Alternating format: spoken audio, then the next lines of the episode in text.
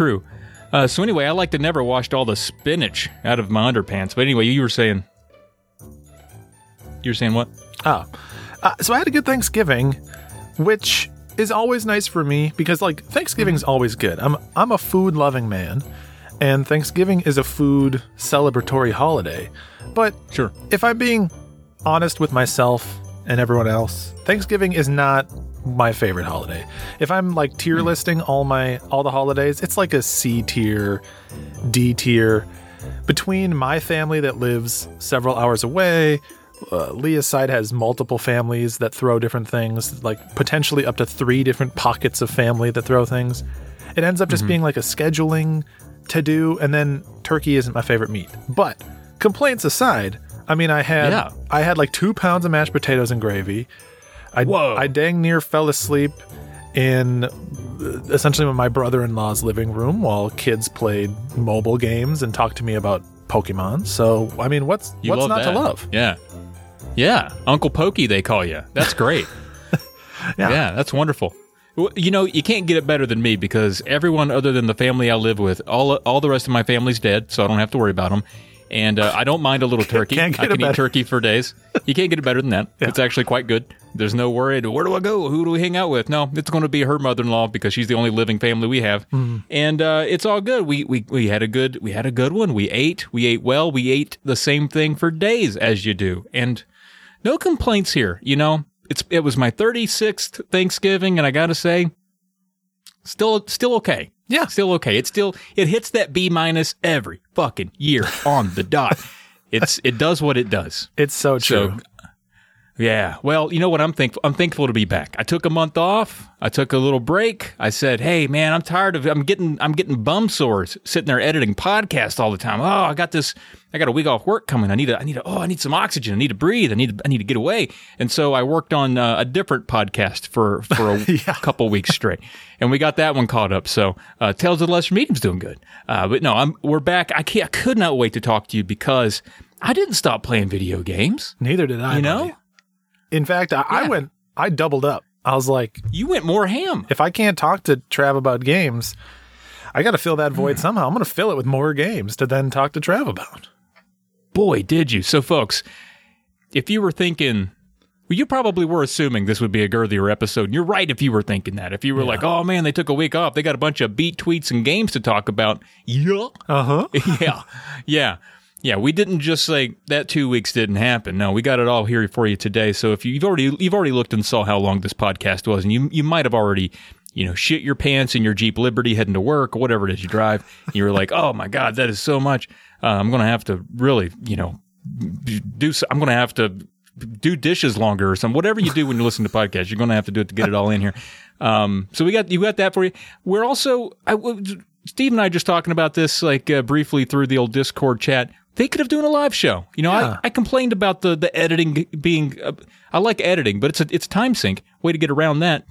Do it live. You ain't got to edit anything. Do it live. I, Of course, we would we would put it up, but yeah, I think, I mean, sure, it, it is very helpful in terms of you know, every now and again, rather than miss an episode, it might be a lot easier for us to just toss a live in there every so often, especially if this first one goes goes well.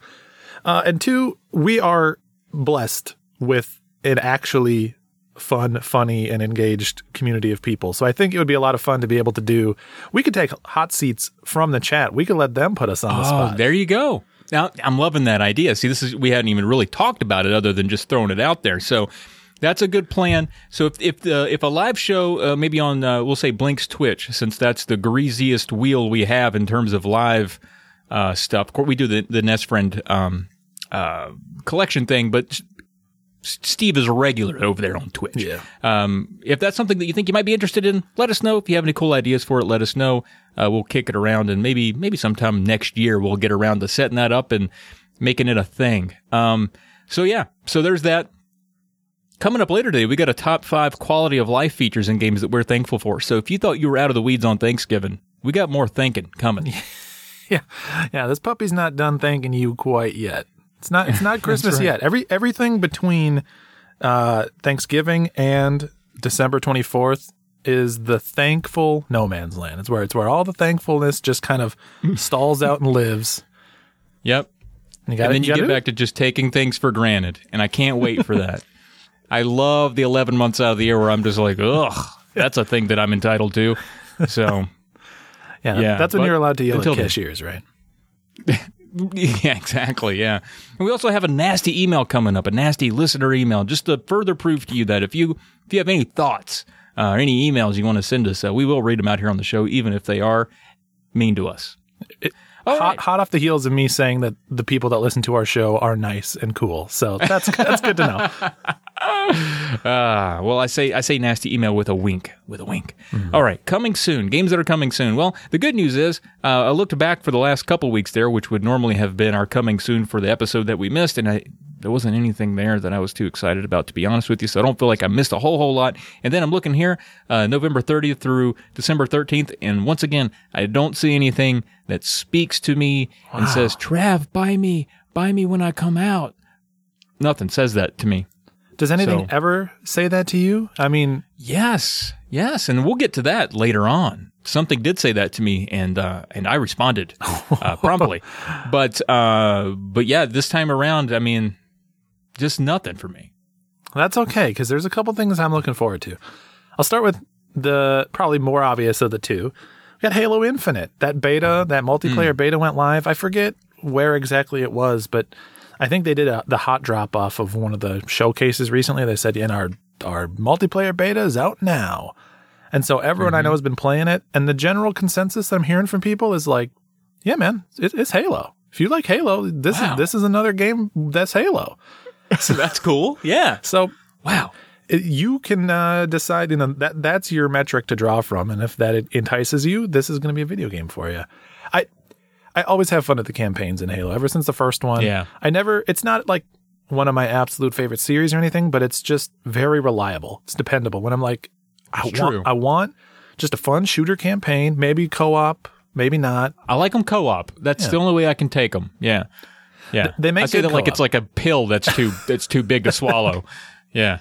I did. I take my Halo Infinite. I have to stuff it into a banana, and then and then I can take it down easier. But uh, I hate when the uh, the halo gets caught in the back of your throat, and, yeah. and then you're, you're trying to drink a bunch of water, but it just runs right over it. You start gagging. Oh, my god, can't get Halo. it. Can't get it down. Can't get it down. Yeah. It's brutal. But uh, I'll I'll actually wait on playing this one myself until I get a Series X. But I know a lot of people are gonna jump right on it. In fact, for a lot of people, this was the system seller. Sadly, I mean, it, it can't really sell systems because there's no systems to be sold. But if if, that. if it was sitting in a Target, this is the type of game that would get people to go pull them off the shelves.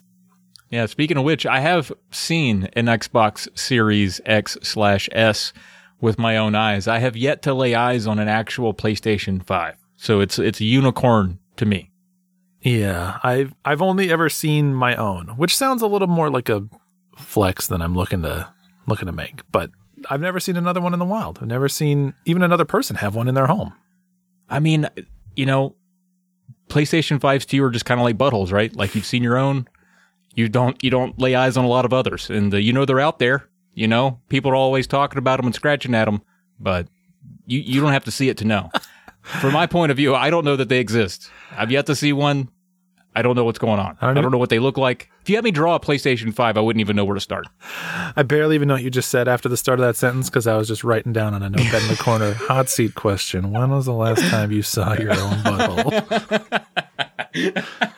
Oh man. Well, the the hot seats have mirrors on them. I don't know if you've looked down.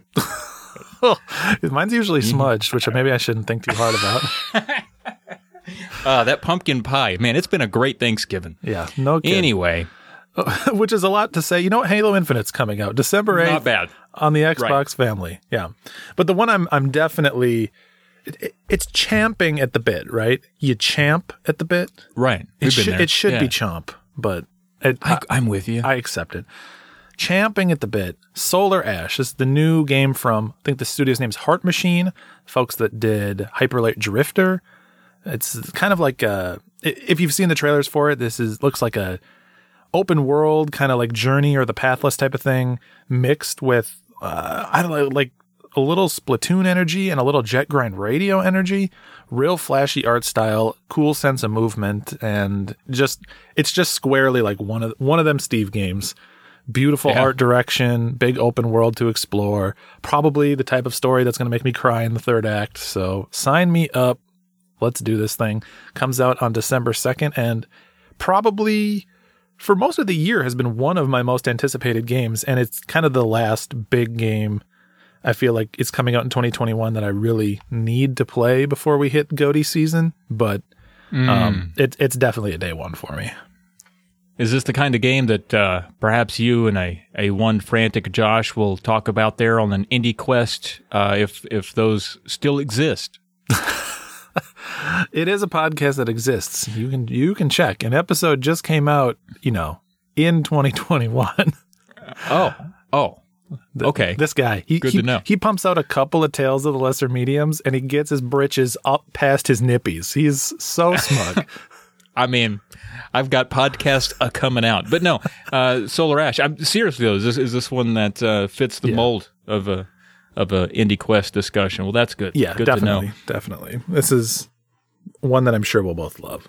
Good to know. All right. Well, hey, I think it's time for you to sit down in that smudgy hot seat. I swear, I think it's I think it's pumpkin pie. I think the last guy he he wasn't using his fork properly. I don't know what his problem was, but uh, a little bit there on the seat. So don't mind that smudge. Maybe I'll give you mm, a little taste test here. See, I, I, I don't know. Definitely pumpkin pie, right?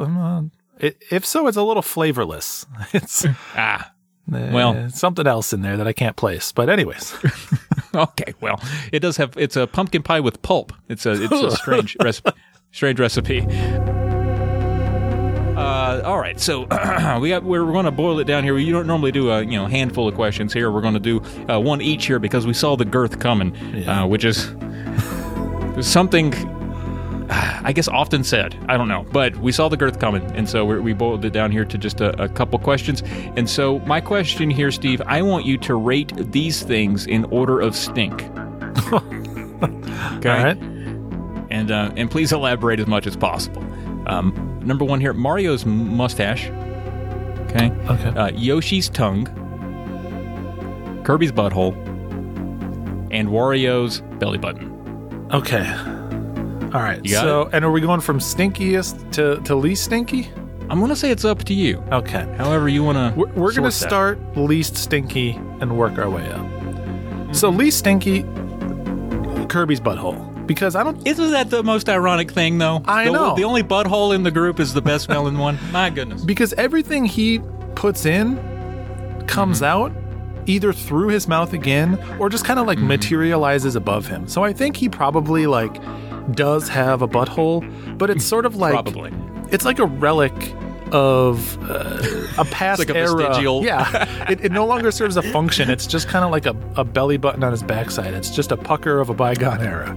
So Pucker of a bygone era. You just named the podcast. Uh, I, and I just imagine glitter comes out of it sometimes. Just Yeah. sometimes. yeah, there's a little gland in there, and when he gets worked up or excited, it just just just shoots out. He gets all sheepish about it. He's like, "Oh God, I'm sorry, guys. This this happens Yeah. sometimes." But in terms of smell, fine. I think maybe Not pleasant, bad. pleasant even. Probably good. Yeah. pleasant even. So, all right, the other three we got. We got what? Mario's mustache, Yoshi's tongue. What was Mm-hmm. the third? Wario's belly button. Wario's belly button. Okay. Next up, I think Wario's belly button because, I mean, it's nasty in there. Let's we we've Sure. entered into stink territory. Yeah. But this. What's the worst a belly button can smell, right? I'm familiar with bad belly button smell, and I feel like yeah. I, I mean, I don't want to make commentary about my own hygiene, but I've, I've experienced the peak. I know the worst it can be. It's not good. Yeah. Like, I think probably he, at most, has a belly button that just kind of smells like, yeah, like sour, uh, the sour version of when you wear the same pair of pants for a week straight and just kind of grind Mm. yourself down into them. After a while, you're just like, no, Sure. this isn't happening. yeah. And while I don't think he showers often, I want to believe he has showered. At the very least, you know, he's in Mario Party and stuff. He's he's jumped in a pool and chlorine He has swam like a kind of bit, chemical yeah. wiped it out. So maybe you go. it a little depends on when you're getting to him, like when the la- what he's been doing lately. But Mm-hmm. by and large, I think it's like no thank you, but uh whatever. It, it's a belly button. I just imagine it's always a little swampy though. I imagine the climate is always a little a little Mediterranean in that belly button. yeah, I mean, it's definitely one deep enough where no one, including Wario himself, has like hit the bottom in a while, so he doesn't really know what's what's happening down in there. Like it, uh. you know, it tapers and it gets a little too narrow for his big fat fingers, so he's just kind of like Sure. trusting that nothing is growing inside him. a tick could get in there and have a field day, but Oh but goodness. My worst nightmare. but I mean, if it really got so bad, I feel like it would probably like burst out of his belly button and replace Bowser as the villain of one of the games for a while. So it's it's not reached that point. Wario and like the cursed belly button or something like that. That'd be a good. That's a Nintendo title coming coming this way Yeah. next fall. exactly. So then it comes down. I think next up, next most stinky, Mario's mustache. And here's here's Yeah. my logic. One, I mean, that dude is always working. He is just sweating 24 7. My, my man n- almost never has time for a bath or a shower. Sure, he's hopping in most of the same oceans and pools and stuff as Wario. They're hanging out together. But Mario's back on the grind minutes later. Wario kicks it, puts his feet up and relaxes afterwards. Mario's always mm-hmm. got somewhere to be, and he's got bigger problems than than general hygiene. So I don't think he has really ever brushed his teeth in his life. Maybe not once. and so Wow. Wow. you combine that with like I'm just kind of assuming based on the look that all those mushrooms and stuff he eats smell kind of rank, kind of nasty. bet.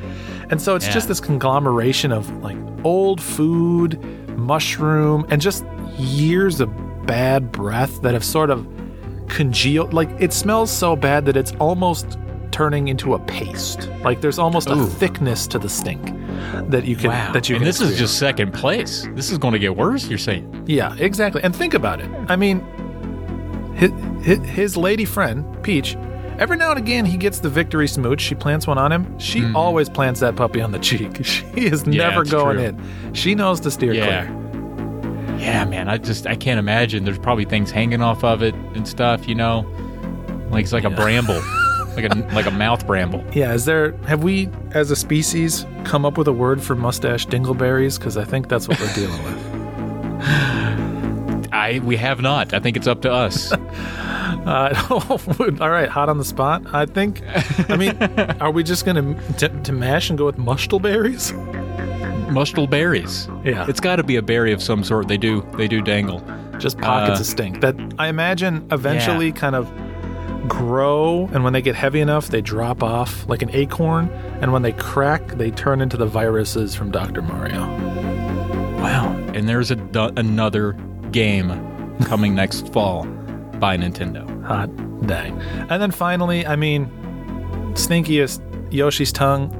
Yoshi, mm-hmm. Yoshi's down to freak. You don't have a tongue like that if you're not using it. So I got no mm-hmm. judgment for him having a stinky tongue. I don't I don't mind what he does. I, in fact, good on you. I'm all about it, buddy. Do, do whatever makes you happy and you know whatever makes Birdo happy and whatever makes everybody around you happy. But I know that that puppy is smelling a lot like the hot seat, we'll say. It's got, got a little bit of a Yeah. pumpkin pie edge to it. If I had a tongue like Yoshi's, though, I would I would definitely stand up less. There'd just be a lot of me licking things into my possession without getting up. It's my grabber, you know. Yeah, It's always my grabber. exactly. I mean, even beyond that, you know, every now and again, you're sitting there on the couch and you're like, before you realize it, you're kind of idly picking at your toenails or something. You know, mm-hmm. there's a moment in Yoshi's life where he's like, I'm not bending over. I'm. I'm just gonna lick it. I'm just gonna, just gonna lick it. Just gonna suck the juice, the toe jam out of my dino nails.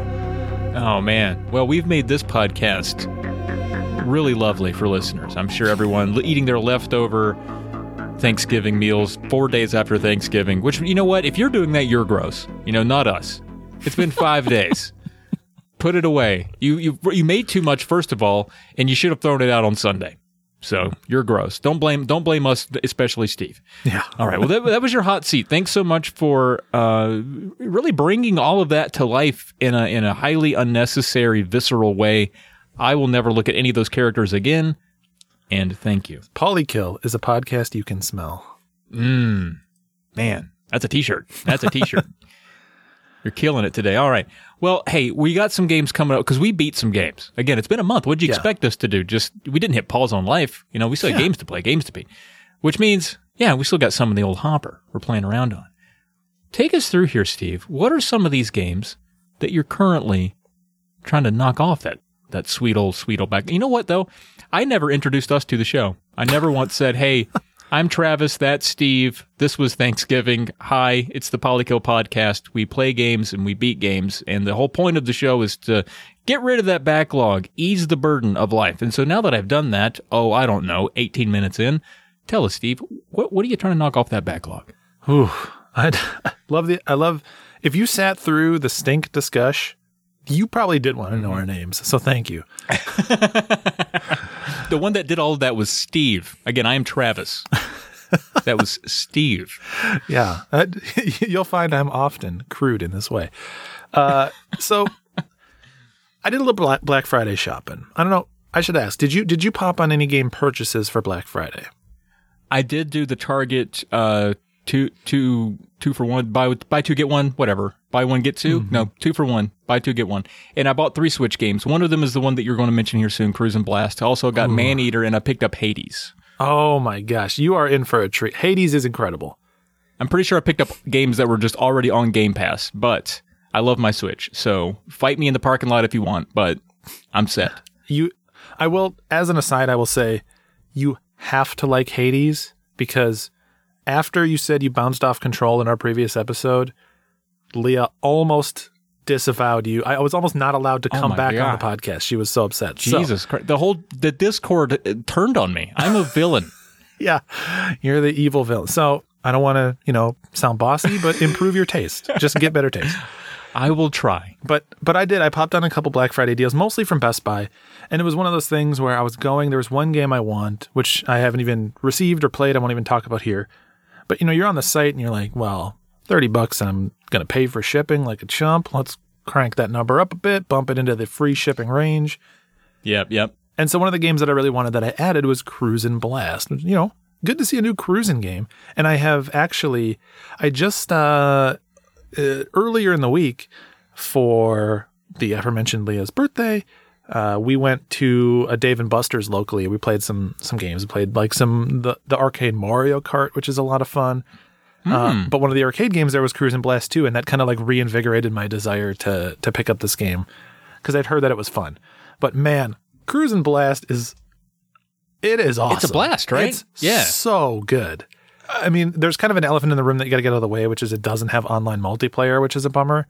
But if I didn't even notice that. if you're looking for a single player cruising game or a single player racing game, oh my gosh, it's just colors coming at you constantly. The the track design is so clever. Like every level has like an earthquake that cuts down the middle of it or a monster like yeti that smashes a, a lake of ice and you fall into a jungle underneath inexplicably. It's just I don't know. It's just super fun.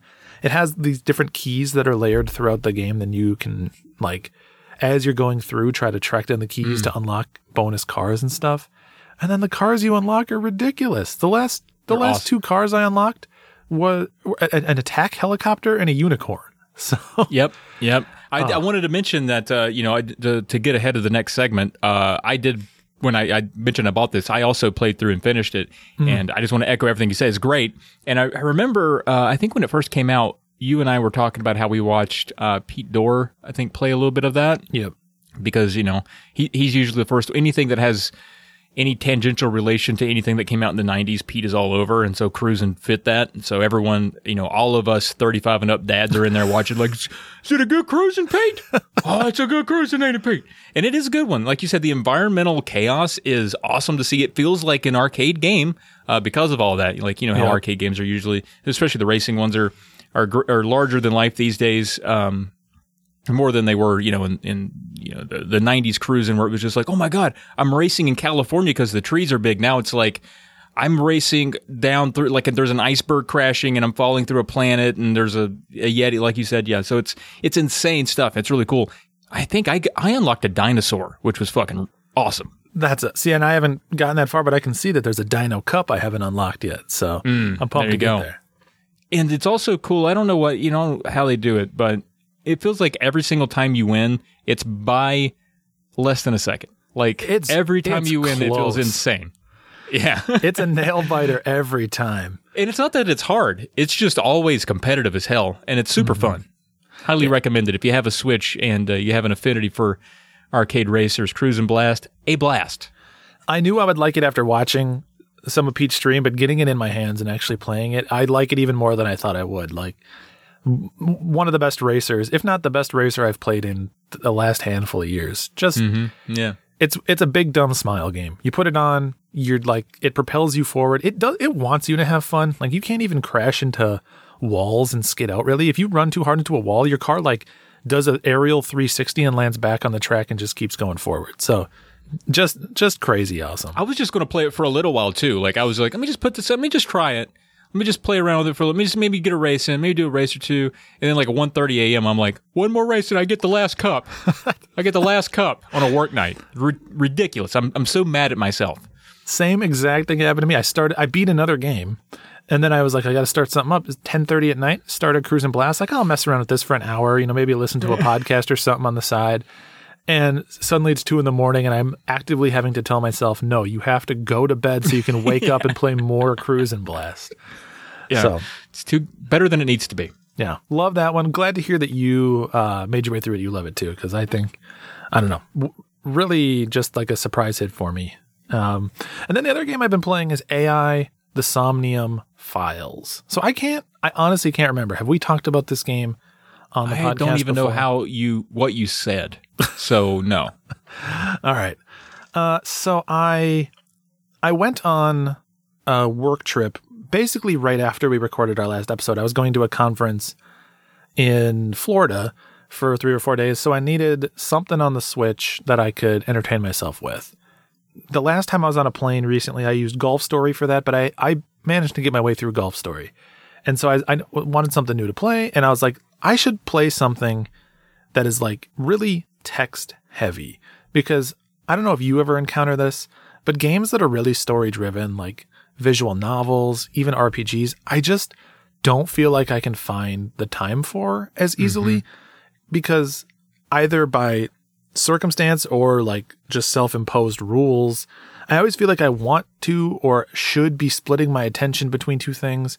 Or at the very least, I just feel guilty that I'm like heads down in this thing and like disengaging from the world around me. So I don't think that that is like how I should feel, but it is how my brain works. And as a result, I end up having a bit of a bias away from starting these types of games.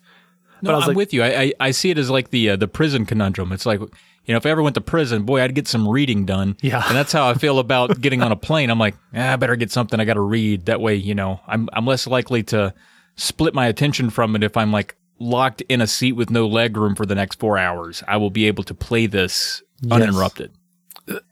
Again, I hate to keep taking you on tangents on an already girthy episode here, Girthy, but when I got on this plane, the the girl sat next to me, and I kid you not, three and a half hour flight. I mean, this was Minnesota to Florida, so we're going a, top to bottom, and mm-hmm. she sits down next to me, and she just puts her like head into her hands, not like just kind of leans there, and just stares forward for three hours. what the? Fuck? She didn't. Did she, she have did, a window seat? didn't. Re- no, I was in the window seat. She's in the middle seat. What? the she did the only entertainment she put on the flight and the seat in front of her was they have like the the flight tracker that shows you like where you Oh are. yeah, yeah. She just stared at a map. Yeah, of a plane moving extremely slowly. She didn't look at her phone. She didn't listen to music. She didn't put on a show. She didn't even talk to her boyfriend or what I assume is her boyfriend that was next to her. She just stared forward and I was like, this is either the creepiest thing I've ever seen or you have like self actualized into some form of super meditation that I only hope that I can possibly achieve someday. or she was like on a revenge mission, and that's all she was. Th- she was flying to Florida to kill somebody. That's so true. And she was just reviewing her plan over and over in her head. Good lord, I can't imagine the psychopath that could just sit on a plane and stare at the back of a seat for three hours. Yeah. Ugh, So I didn't do that. I played my Nintendo Switch. fuck And yeah, buddy. We popped in AI Somnium files, which is a game that I really thought I was going to play as soon as it came out, but it's just I kept putting it off, kept putting it off. It is mostly a visual novel. I should have looked this up before the show, uh, but I I believe it is by some of the same talent as the Zero Escape games, like Nine Nine Okay. Nines. Um, and it kind of has that feel, that like mix of visual novel and a little bit of action, but it's a little more visual novel heavy. So you play as a, a detective named Date, and you're trying to solve. Uh, I mean, you're trying to solve a lot of different crimes and, and murders and whatnot. The way that he does that is they have this machine called a Psync machine that lets him for six minutes basically like using some form of nanomachines or something go into the dreams of other people. And the idea being that when he's in the dreams of you know either the suspects for these crimes or, or other people that it's constructed out of their memories. So only things that they actually know can create that dream world but the logic will be very dreamlike like you know when you dream and like physics are just different or things just don't behave as they do in the real world it's like that so you're doing like puzzle solving on this sort of like time based mechanic when you're inside these dream worlds, and then you're just doing a lot of talking to people and going around to different locations and stuff outside of that. I'm probably eight hours in. Really, really well written, great voice acting, and super interesting. I'm definitely going to keep going on it. But uh, I know people have started to talk about this one a little more because a sequel got announced, but I still feel like it's not super, super popular. So I would definitely, for anyone that likes, you know, like the Ace Attorneys or the Zero Escape games, check out uh, AI the Somnium Files because it is, it's like a, it's probably one of the better visual novels on the Switch that I don't think a lot of people are checking out. Very cool. Yeah, on the Switch, I'm looking it up here. It looks like it's about a 25 to 30 hour ordeal, which is surprising. That's a long. That's a long reader. I don't have audiobooks that are that long. Yeah, it is. It's one of those two that has um like Virtue's Last Reward if you've played that where there are splits in the timeline and then you can jump back to the branch and play the story down from the other side. And I'm assuming that the true ending requires you to kind of experience all that stuff, so Ah, true endings, my arch nemesis. oh. But that's cool. That sounds interesting. It sounds like something up my alley. I don't. That's a long commitment for a game like that for me uh, personally, but um, I'm in, I'm enticed. yeah, I'll, let you know if it it stays interesting. I feel like it does have a good kind of opening salvo of intrigue and as long as it stays strong, I'll I'll bring it back when we beat it and I'll I'll nudge you one more time towards getting it. Right on, brother. Well, hey, for me, I don't know if you've seen. Oh, brother, we're out thou. We're out thou. Oh, brother, wow, now. We're out thou. Wow, now, oh, brother. brother, where art thou? But uh, I am a man playing Dawn of Sorrow. I'm playing Dawn of Sorrow. I've been holding that joke back for 14 odd days or so, just to do that uh, that little that little ditty about the uh, Dawn of Sorrow there. Yeah, So- wrote it on your hand. Oh. Didn't want to wash your hands so you wouldn't forget it. That's right. That's right. Stinkier than Yoshi's tongue. Uh, but uh, you know, a little backstory on this one. Well, there's there's two frames of backstory here. One is that we have to beat a game on every console that we own. I own a DS. I haven't beaten a game on a DS yet because I feel like most of my DS games, no offense to myself, garbage. So I had to go out and get some good ones uh, to fulfill this this adventure that we're on um, with our backlog. So thanks to our friend of Petey's Power Hour, Michelle, she had some of these DS Castlevanias hanging around and sold them to me. So I got Dawn of Sorrow and I got Portrait of Ruin. And so I, in, in chronological fashion, I went with Dawn of Sorrow first. And I'm just not putting together that Dawn of Sorrow, th- the DS of that is Yes. the initials of the console. Um, of course, of course it would be. I love that. But I just noticed it. But it's uh it's I mean it's it's like all it's like most of them. Yeah. And it's great because of that. It's exactly what I wanted it to Yep. be and I'm having a lot of fun with it and uh I'll, I mean I should have her done by the time we talk again.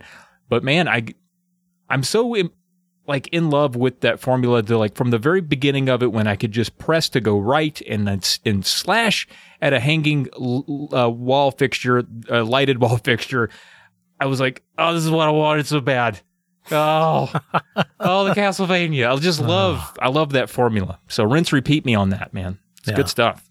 I'm glad you're loving it. The one thing I remember about that one is I don't know if you're far enough to have fought any of like the the major bosses, but I think Isn't that the one where you need to draw like a symbol to like seal the boss away when you do Yeah. it? Yeah, they have like a last stanza of fighting them that if you if you mess that up, you have to fight them back down to that point of their health again to put them away.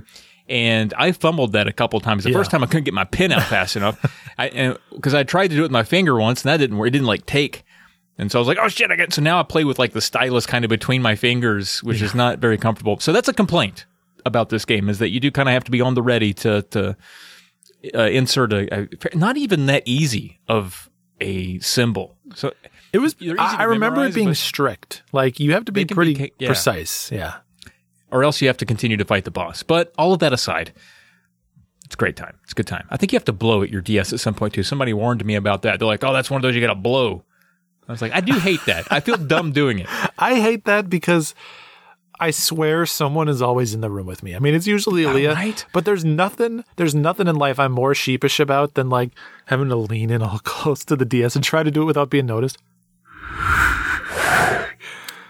And and every time, without fail, she clocks it. She stares at me. I'm like, sorry. So what'd you have? Like was there like lint on your like cat hair? I had cat hair on the screen. I don't know why why admitting it's a part of the game is is so embarrassing, but it is. Yeah. The other thing that I'm playing on, so I got two here, you had two. Uh, so Brian and I finished a game that I'm going to bring up again here in the credit section, but we started an, a classic spooker that's going up in price. Boy, she's Yeah. coveted. And Yeah. that's obscure and uh, kind of obscure, to be honest with you. Now, this is firmly planted in 2004, which is uh, indicative by the cover saying, with music featuring Sum 41. and then when you start it, it's just Sum 41 just fucking banging, man. They Yeah, just, buddy. Like the whole intro, like it doesn't feel creepy at all. It feels like Jason Biggs is going to walk out with like a pie on his dong. Like it feels like it feels like a teenage comedy. And then they remembered like, oh, that's right, we're making a scary game. And then it gets they they mute all the colors and everything turns gray and it gets spooky. Brian and I played this. Uh, he came over on so we're recording this on a Sunday. He came over on Friday night. We played this for a little bit. Started it up first. First thing he said to me was, uh, "I played this when it came out with a buddy, and I'm pretty sure it's two player."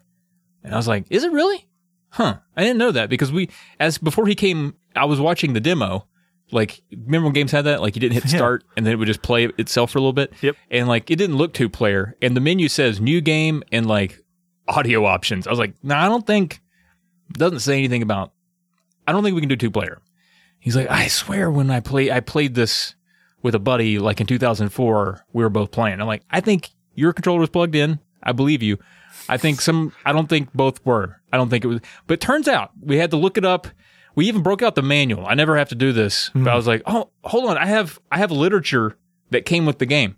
I bet that, I bet it has it in there. Yeah. I've not done this in years, but I bet it's in there. So we open up the box and we flip through, and uh, there's a part of the game where you can play two player. You you you interact with a, an NPC, and then the first player gives them permission. They can jump in. Now this is where the jank, the jank, Mm. oh, the jank comes in hard because you share an inventory, and it all, the camera follows exactly one person, and you never know who it's going to be. and and the game there, there's no like there's no health meter. You just get hit until you die, and you the controller like throbs, and your your player's like, oh, I don't feel so good. I feel like I'm gonna die.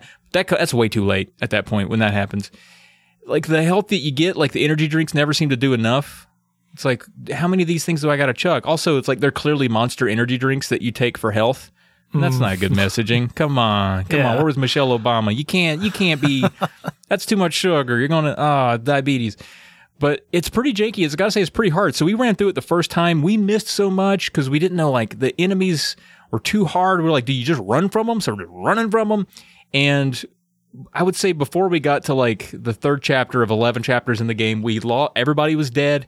We had no Oh. ammo or anything like that. And I was like, Brian, I think we missed something. I think we missed something. He's like, yeah, I don't remember it being this hard when we played it in 2004.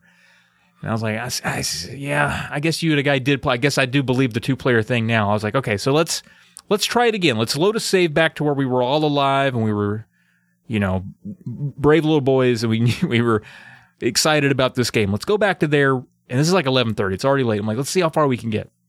And the fact that we missed one door Oh my God. in that gosh. first this janitor's closet off to the side that you couldn't say we missed it. And inside there was like tons of flashlights and all these all these guns. And then uh, we we got so much further than that. We missed one room and it changed the whole thing. changed the whole thing. That second time, you're strapped up. You're ready to go. Fuck yeah, dude. But we were a little smarter too. We knew where all the scary things were, and we had a better plan. I mean, that helped too. But uh, just a, a tale of two games, man. Right there. Just the first time, like, I don't think we can finish this. We should put it away. Uh, to, uh, would you want to do it again? Because uh, right now we're strapped. We got so much ammo. Like, it was, it was completely different experience. So I'm glad we stuck with it. But man, if you're out there and you're looking for a real janker of a spooker, Obscure is. Mm. Plus, you get Sum 41. No, no, hell. I don't know what they say ever, but they're good. Your your Sum 41 impression has real like half pop punk, half 80s hair metal energy. Well, I'm old, but I, I, I'm going to take what you said there as a compliment. And speaking Yeah. of a compliment, folks, if you like what you're hearing so far, and how could you not? I mean, we've already talked about Wario's belly button and Sum 41 and pumpkin pie smudged clear mirrored seats for your butthole. We've got more where that comes from because over on our website. Yeah, unfortunately. Over on our website, polymedianetwork.com, we have pictures of all the things we've described. No, no, no. We have more podcasts. You can find Drunk Friend. You know, if you like other creative folks, maybe you're going to MAGFest. You're like, I've heard of MAGFest. We've talked to a guy from Bit Brigade, the guy, Noah, the guy that plays the games. We've talked to him. We've talked to Sam from the Super Guitar Bros. We've talked to Mariachi Entertainment System. We've talked to everybody, dude. Yeah. So you want to go over there, you want to listen to that. That's, that's me, that's Alex from, from SNES Drunk. It's, it's fun podcast. Check it out. Yeah, great stuff. And you know what? While you're on polymedianetwork.com checking out that, you can check out a whole bunch of other shows, including PD's Power Hour, which is all mm. things alcohol trivia, good times. Latest episode had Pam of Cannot Be Tamed, friend of the show, and I know everyone out there loves that channel. So go listen to that episode, and when you're done with it, you can check out PD's YouTube channel, PD's Power Minutes, which uh, you know is just an hour or an hour, just a minute long opportunity to listen to some RPG music, learn how to make a beverage. It's a good time. It's a great time. You know, I, I did, hadn't brought this up yet, but I went. I had a, a race with my feet, not a car race like cool people do. I didn't lower my shades and rev up my engine. No, I had to go. I had to drive seven hours, get out of the car, and then run on my in my shoes uh, I- for a very long time. I saw on Twitter was it, seemed to be a race from your game room to someone else's game room. It was. It was. It took nine days to get there. But no, I, I, I did a 25K. If you know uh, Duke, of course, Retro Nonsense, his wife, Tara Mildenberger, who was a guest. This all comes full circle on the Drunk Friend podcast. And Petey, of course, was a guest host uh, this past week because I was not there. But I got to I got to go hang out with Michelle after that race. Of course, I got to hang out with Duke. I know Duke's a big polykill. Duke, it was fun. Duke's game room, by the way. Very concise, very nice. You, he needs to show it off more. It is fantastic. I had so much fun. You were the ugliest part of the picture of, I know, of you right? standing. I in it. felt Yeah. bad. I was like, no, no, no, good, m- more to the left. Get me out of this. I'm just standing here admiring things. Uh, but no, I got I got to go hang out with Petey. I got to see Petey's liquor shelf in in person. It is Wow. more impressive than any of our game rooms.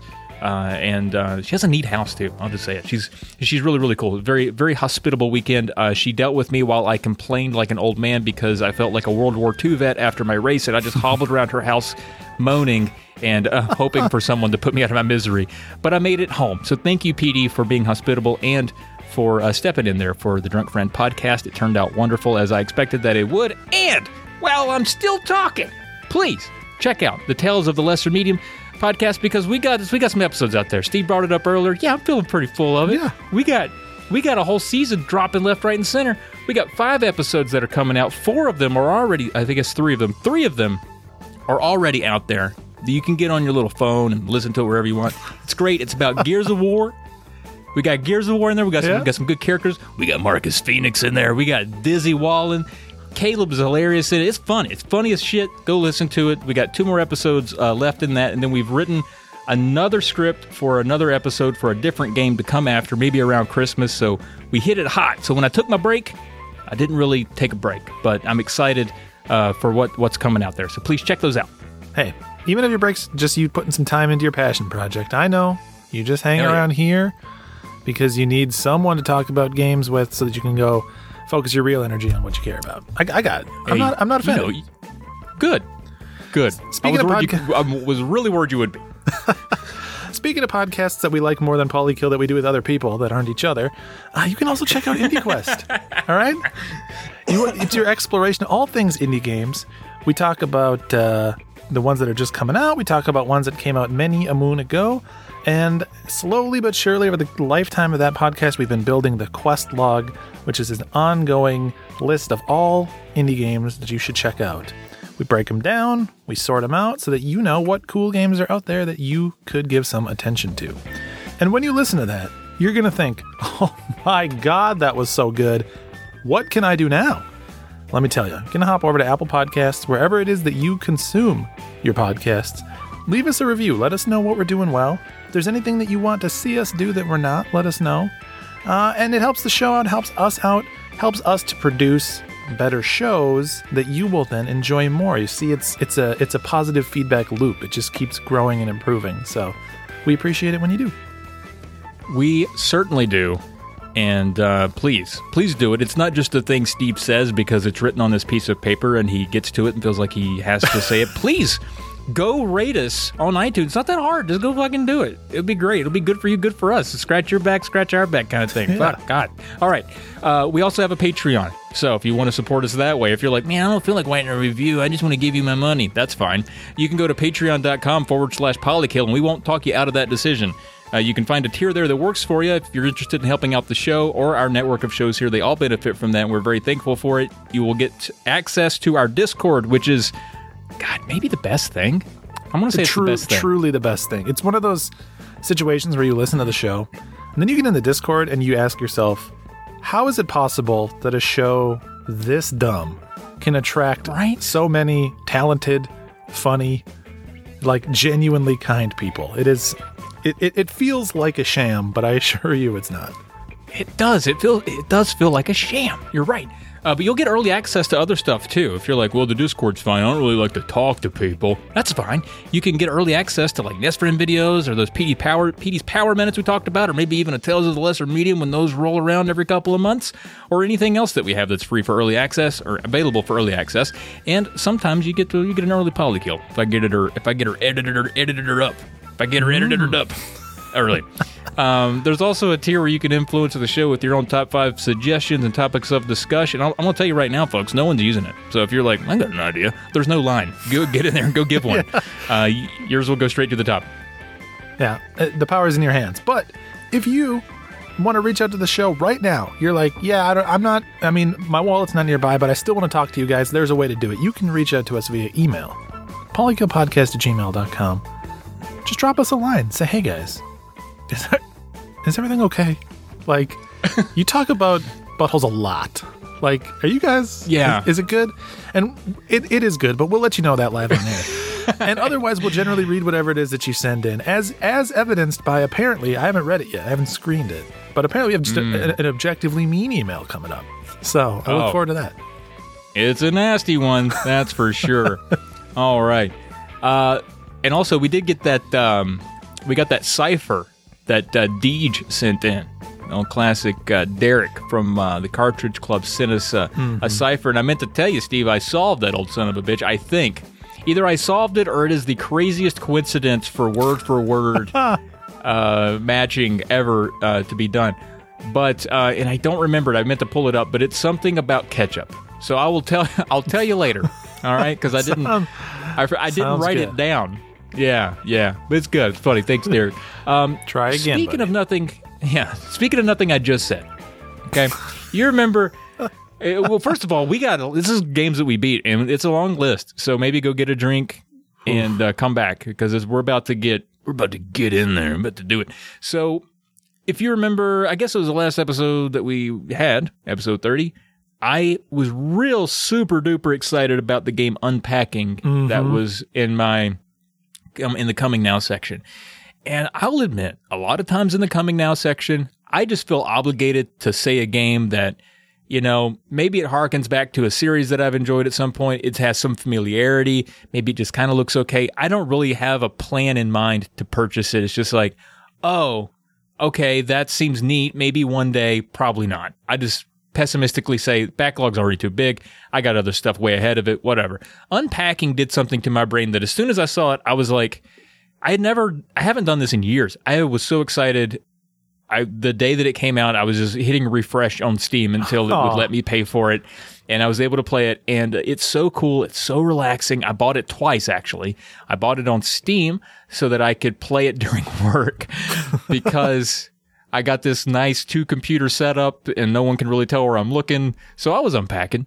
And just to give you some, you know, the game is really simple to describe it if you're familiar with it. Um, you know, there's not there's not a ton to it, but at the same time there's a lot to it. So you and, and Steve, I think you're familiar with it. Um but basically, it, it, it, there's a bit of a story to it, but all you're doing, there's no dialogue, there's no cutscenes, there's nothing like that. You're just presented with a room and some boxes like you just moved in. You just pack some some old Amazon boxes and you got some paper on top, and you take the paper off and like, boom, okay, there's a notebook, I'll put that on the shelf. Boom, there's a soccer ball, I'll put that in the corner. And each room that you get is like a different level, and it takes you through this period in someone's life, and you can see their life changed by the their life changed by the material objects that they either hold on to or lose or hmm. acquire throughout their life. And that's where it gets deep. Now i will admit on my first playthrough it was really for me just aesthetic organizing. Yeah. like i'm not an organized person but digitally i'll my spreadsheets are good. My folders are nice and neat. My my unpacking game is good. My desk right now looks like a hoarder like st- stage one. I'll say stage one. Like we're not to the point of being on A and E yet, but um, we're getting there. But like in that game is so cathartic to like every everything that's similar. Put it on this shelf. Put you know arrange things like I would do it if I weren't a lazy fuck and had more time to actually do it in real life. Did that while I was at work. You know because I was. It's not. I don't have to listen to anything. I could just people were talking and I could just arrange this room and it was so awesome. I played it for two and a half hours. It's all it takes to beat it. And then I watched Pete play it. Pete Dorr, we, we already brought him up. Huge fan of Pete. And he goes the extra mile where he's inspecting every object and kind of coming up with a backstory for why it exists. And he unlocked so many things about that game that were very tiny and like part of a story that I didn't catch. Like reasons why certain things, like when you moved in with the boyfriend, why these certain things uh, had to be sacrificed. And then later, when you can tell that, okay, now I'm living on my own again, the boyfriend's gone. There's certain pictures that have to go in drawers and not on not on a wall and things like mm. that. You kind of get this feeling of of loss and things like that. And so there's a, so much more to it than you would expect. And so I enjoyed it so much, I bought it again on the Switch for my wife to dabble with, Oh. and because I she has a bit of a she has more of an organized brain than me, so I thought she mm. would certainly if she didn't appreciate the nuanced story, she would enjoy putting things in their rightful place. So I could I can't you know exalted enough. I think it's a great great game, good experience, a very light experience, two and a half hours tops, and you're good. It's super replayable too. I think so. Unpacking great, and also it knocked out the PC requirement that I needed for this year's challenge. So Uh, not, I mean, birds. everything you just said sounds amazing. And not to dig in on just kind of one of the technical pieces, but how did how did it play on the Switch? How'd you like the Switch version of it? Because I couldn't tell from trailers and stuff if a mouse was gonna like really be an important part of the experience. Yeah, I would say the mouse is king for this. Okay. You- know, I, I enjoyed it. Uh, my wife doesn't have a computer set up. This is the only way I could get it to her. Okay. Uh, but but there's you know you can you can pinch and move things around. I mean it's it's I would say it's intuitive, but it's it's going to be easier with a mouse. I, but you reminded me of a thing that I wanted to mention was the sound design in this game is next level. Like ah. you wouldn't think about it, but like every surface has its own individual sound file. So like if you set like an object on metal, it, it does a ting, satisfying ting, or on wood, it's a little knock. And you could play with that by itself and have like an hour of fun just experimenting with the way different surfaces sound. It's phenomenally done. This has been like one that I've wanted to get to by the end of the year. I feel like I'm gonna be sad if we get through GOTY season and I haven't played it. And I was kind of waffling. I feel like you've nudged me where I'm gonna have to gonna have to carve out the time to play it. It it it's so like it's squarely. You're talking about like you know holding on to items and what they represent to you and like the the meaning behind them. Like you're speaking my language, buddy. I mean, this is exactly Yeah. what we what we do. So. Ooh. It's good. It's good stuff. Sold me. I don't know if it's got enough meat on the bones for a GOTY, but it is definitely a uh, a hero that should be sung at the end of the year, no matter what. Heck yeah. Um, all right. So I think you and I we'll probably ping pong back and forth a little bit here because I think that we're kind of dealing with the same situation. And I'm actually gonna be honest. When when we get through this girthy, the, the wide portion of this episode, uh, you're not going to believe what I'm about to say, but I actually cut down my list of beats. This is not the full list. I, I cut out what I think is like, I basically took out anything that wasn't for our system challenge. Right, Because right. we're getting down to same. it. But You took off. You said you said you took off seven. I took off one. So, so and and you already have easily maybe exactly twice as many games as me. So Yeah. you've had a good month. We did. Um, and I mean, we, we can circle back at the end, but I will say we'll, we'll do a little bit of update when we talk through all these games to see where we're at. But I will say I'm, I'm Sure. I'm looking good. But the first one I beat, I had to pop in a Dreamcast one. We streamed this one. I was like, all right, I'm not gonna lie. I, I, I pulled out the how long to beats. You know, I did that for a lot of these. I don't got time to mess around with the 20, 30 hour game. As much as I'd like to, I gotta I gotta get something beatable. And so mm-hmm. I looked and my, my options were Space Channel 5, which I've never finished, and Floigan Bros. And I, I landed on, for whatever reason, I landed on Floigan Bros. I thought it would make a better stream, is essentially why I chose it. And man, weird game. Weird Dreamcast game. The, first off, the full title is Floigan Bros. Episode 1. Tragically, there's no episode 2 Oh no. it it it did not perform well, I don't think. And I I kind of see why, but it's one of those games that I really like cuz it's just different. It's trying something, it's kind of slipping on the peel a little bit, but overall it's entertaining. So the idea of this game is you play as two brothers, Floigan and Moigan, and they kind of have like a uh like the relationship from the characters of, of mice and men is the best way I can describe it. One of them's kind of like a lumbering oaf, and then one of them's like the smaller, wittier, protective brother. And I think the older brother is Moigan. You never play as him. You play as the younger one, the the, the shorter one. And the Moigan, the character you don't play as, has like an AI that sort of develops as you play the game. And so you'll have to get him to like perform different tasks, but he kind of has a mind of its own, or its own, of his own. And sometimes we'll want to do them. Sometimes we'll want to play with you. He'll be like, let's play tag. And you just have to play tag to like put him in a good mood.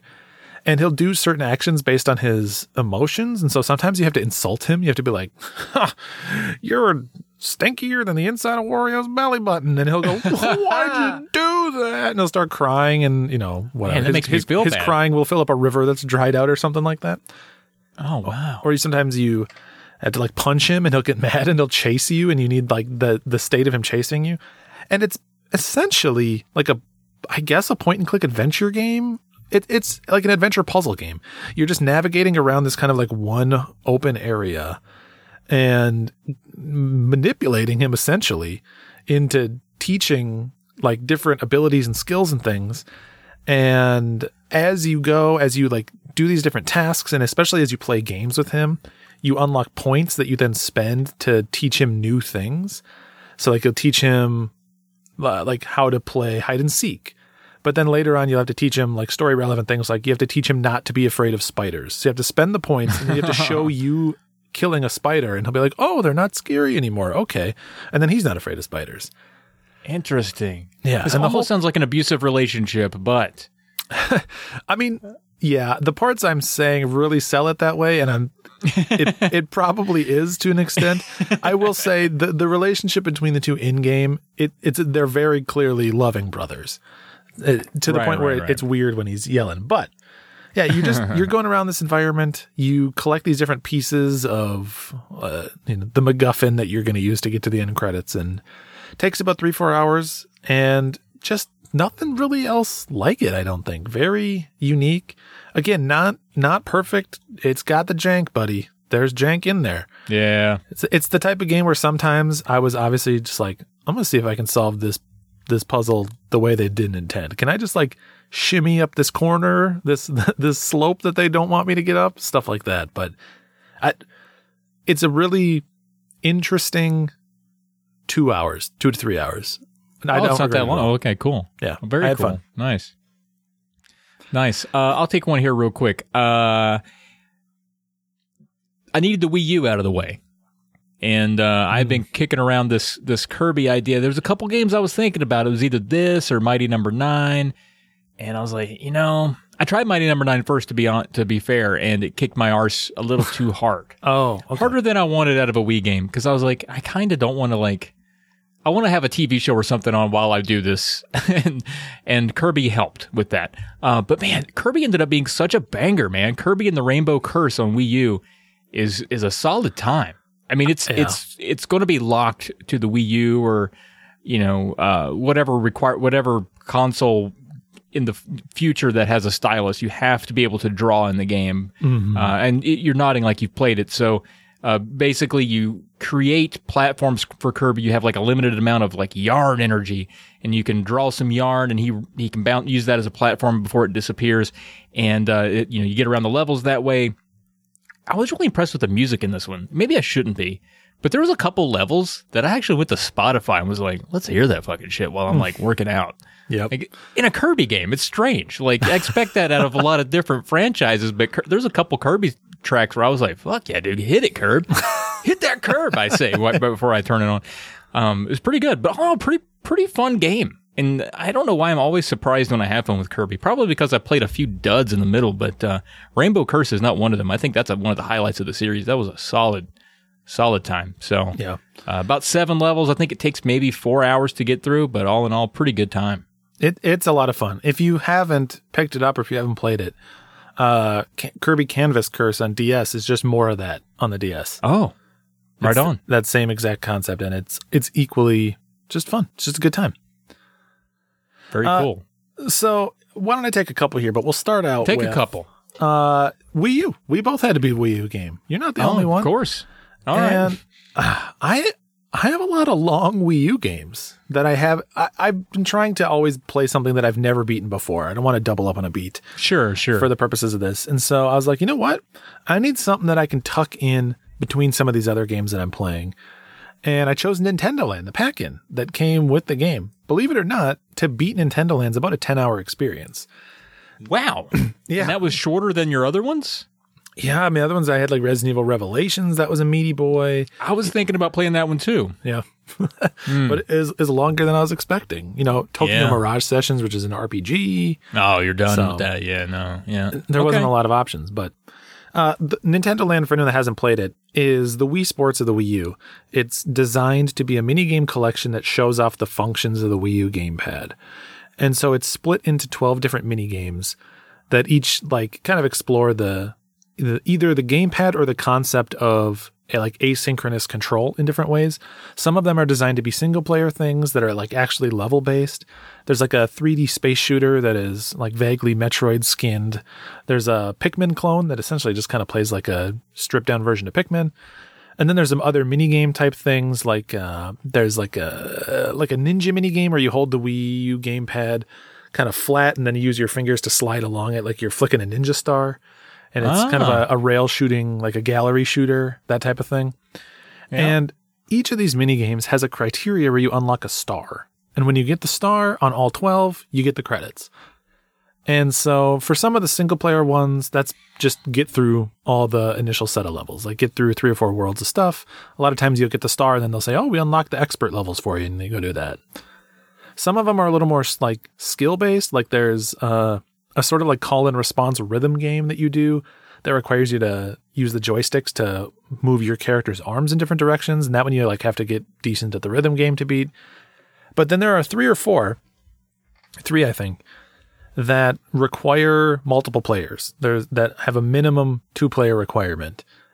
And I had some friends coming in to town for Thanksgiving and they had some time to stop by. So we were like, you know what? This is the perfect time. So we busted out the Wiimotes and we played especially two of these games. There's an Animal Crossing one and a Luigi's Mansion one. The Animal Crossing one uh, is a lot of fun. One player. Both of these are kind of built around the idea that the person that the people playing on the TV and the person playing with the gamepad have different information. So the Animal Crossing one, the person with the gamepad controls these two like guards that are holding forks, and then all the other players are Animal Crossing characters that are running around trying to scoop up candy. And the more candy they collect, the slower they run. And then the person on the gamepad is trying to find them in this like maze level and tackle them. So kind of Ah. like imagine like a Pac-Man ghosts situation, basically. Yeah, yeah, yeah. Except the ghosts would be the Pac-Man in this situation. And that'd Um, be fat with candy. Yep. And so you'd be Yeah. hunting around for them, and you controlled two different characters with the two joysticks. So you know sometimes they crisscross paths, and your brain kind of breaks for a second, and that gives them just enough time to slip away. And it's just goofy, chaotic fun, super like addicting. We ended up basically blasting through, getting the star on that. And we're like, well, we need more. So we popped in the Luigi's Mansion game, which is even cooler. The Luigi's Mansion one, one player plays as the ghost, and then three players play as essentially different Luigi's that have flashlights. Also hmm. a maze based thing. Oh, I think I've played this actually. Yeah, yeah. Yep. So the closer the ghost gets to one of the Luigi's, the vibration gets more intense, but they can't see the ghost. And so you're trying to sneak up on these people, like trying to bait them into thinking like you're close by when you're not, and then sneaking up when their light is either low or when they're distracted by other stuff. And then, you know, every now and again, like lightning crashes through the level and temporarily reveals the ghost location and stuff. And it ends up just being this kind of like mind game of like learning how to play against the people you're playing with versus the game itself in a lot of ways. Like I learned one of the people on our team would always call out to the other two whenever I was nearby. They'd be like, oh, oh, I feel the vibration. He's near, he's near, he's near. And so I would just stay by that person to essentially desensitize them to the vibrations. And then as soon as they like let their guard down because they were just used to feeling the vibration, that's when I'd swoop in and get them. Wow. And so again, Deadly. we played just like two straight hours of that, long beyond the criteria that we needed to actually get this star, and just just had a blast. I I think Nintendo Land is is undersold. People just think of it as the pack-in, but it is like a legitimately awesome game. That's true of Wii Sports too, but really, it's weird to be saying go buy Nintendo Land, but you should own Nintendo Land if you have a Wii U. It's it's just a hoot, and we we locked in some credits. There you go, buddy. Love to hear that. And you had some good friend time, which I love to hear. Yeah, always love to play the multiplayer stuff. And then we Yeah, yeah. we ended up moving on to Overcooked too, but that's for another podcast where we don't have 30 games to talk about. uh, okay, so let's move on to a little Sega Master System. Oh. Had to pop in the old SMS. We went with Alex Kidd in High Tech World, which is not great. I don't know if you've played it. Those Alex Kidd games, it's like this was going to be the face of your fucking franchise. Like your system was going to be Alex Kidd. Thank God for Sonic. Yeah. There's not an Alex Kidd game that I enjoy at all. The only one I've liked so far, well, I didn't hate this game. It was fine. You know, it was like a two and a half, three star out of five, whatever. But the only one that I would say was like really fun is Alex Kidd in Shinobi World. But that's just because it's a Shinobi game, basically. Because you got yeah, exactly. You had Shinobi in there. Exactly. Um, and you've you've played this one, right? I want to say you brought it to a previous episode. High Tech World. no, this isn't me. Okay. I've, I've So- not played this one. So this one's it's set up weird. I don't know what their logic was. It's short if you know what to do, but in the interest of not like cheesing a 20 minute beat, I didn't look up solutions to stuff. Um, but you start out and you're in this uh, like in a castle, and you need to find eight pieces of a map to. Uh, the whole goal of the game is to get to the arcade, and so the map is to get you to the town where the arcade is, because you want to play the latest Sega games that are in the arcade. Oh, you want to play like other Sega games, not Alex Kidd. You want to play a good one. literally the, the the credits is like your character sitting in a sit down cab for like Outrun or Space Harrier. Like that's that's Okay, literally smart. just advertisement. Um, and so to find the pieces of this map, it's basically like a time based point and click adventure. You're just walking from rooms to room, talking to people.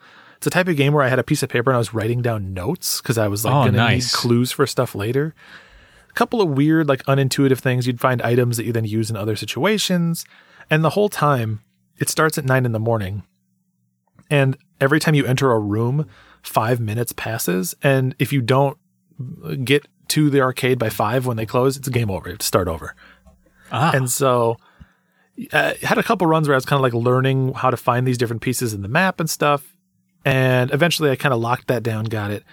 And then you get to the side scrolling, like basically like a, a typical 2D platformer that is so jank. It, like this, I don't know. This is not a game that was designed to be a 2D platformer. It's one hit kill and your sprite Oh. is huge and clunky and there's a lot of enemies, and they throw tr- projectiles, sometimes multiple projectiles. So it's just it was tedious. Thankfully, once you get to the platforming section, if you die and restart, you start at the beginning of the platforming section. But made my way through that. Then there's another section of the game where the solution to one of the puzzles is literally to repeat one action a hundred times. Like- what? Like for five minutes, you just sit there basically like talking over and over and over and over and over and over to this thing. I hate what you said. I know. It hate was it. not good. And then there's another platforming section that's shorter and easier than the first one, and then you're at the arcade and it's done. So, so Oh, took me about three hours. Uh, the puzzles weren't always intuitive. They weren't great. That was probably the best part of the game. Platforming was rough. And then that 100 actions thing, even though, you know, in the grand scheme of things, doesn't take that long, I just kind of felt like salt in the wound because I was already ready for the game to be done by that point. Because I Yeah. knew, you know, how long to beat headed at like an hour and a half, two hours. I know that on a puzzle game, I usually have to round up a little bit, but right. uh, what wasn't too great, but we ended up locking it down. We got the Super Master System, Super Master System. you wish. yeah, if only. You wish it was Just- fucking super. It's just- regular old ass Master System. Ugh. Ugh. You know, I will say though, I bought, I bought Golvellius. Uh, it's coming to me soon. I, I, I, I splurged on eBay. I saw it for a good price. and was like, if I ever have to play another Sega Master System game, I want to make sure I got a good one in the hopper. uh, you know, I was so sad because I I have a pretty modest Master System collection. You know, not not Yeah, huge, but I was looking at my shelf and I'm like, man. We got Golvellius up there. I got Golden Axe Mm-hmm. Warrior up there. I've got the original Phantasy Star up there. But I don't got time to chew on any of those. I, I got to play the worst game I probably have on the console. That's the situation I find myself in. So, It happens. I mean, I, I actually, I think I, I might win because I played Alf, and I feel like that's worse. I don't know why I said win. I guess win in terms of like, please pity me. But I, we both played a shitter on the Sega Master System, and we deserve some type of badge for it. Yeah, we uh, I I like the console. I did this to myself. I would not recommend Alex Kidd in High Tech World to anyone. um, but I- I'll ask you. I can do another, or I can Do toss another to one. you. You want you want to hear another pop one? in another one. then. Yeah, yeah, yeah. What else pop you got? in another one. Fine, I'll pop in. Pop'n TwinBee. How about that? ah, look at that! Look at that segue. We had to get the Super Famicom out of the way, Mm. and I, I have a small Sega or Super Famicom collection, and I've beaten a couple of them already. So it was either some shoot 'em ups that I'm probably not good enough to beat, or there was a platformer I was gonna beat called uh, Super Wagyan Land Two that I have, but turns out that one is a lot more uh, text heavy and not import friendly than I thought. It's a platformer, but like immediately, like the first thing you do in the game is walk into a house where someone asks you a set of like five multiple choice trivia questions and you need to get every answer correct or you lose a life and start at the beginning of the level. It Boo. it it honestly feels like it's like DRM for people that would import it. it's just like Yeah. What the hell? throws you out right at the beginning. So I had to Were my- the questions in English? Yeah, no, they're in uh they're Oh, okay. all in katakana or whatever, so I can possibly guess. And then after that, you have to do like I managed to cheese my way through that and then you end up doing like this memory game, but they'll call out we need you to find pictures of certain things. I assume they're saying like find a picture of a chicken on this memory board, which I don't know what they're asking me for. So But That's I, out. I had one game I was able to get through, a vertical scrolling shooter, good one too, Pop'n TwinBee. Uh, just what cute 'em up, play as a little. Uh, I think he plays what is the Opa Opa. Something Yeah, like that. yeah. I don't think yeah. it's actually the Opa Opa, but it basically looks like the Opa Opa.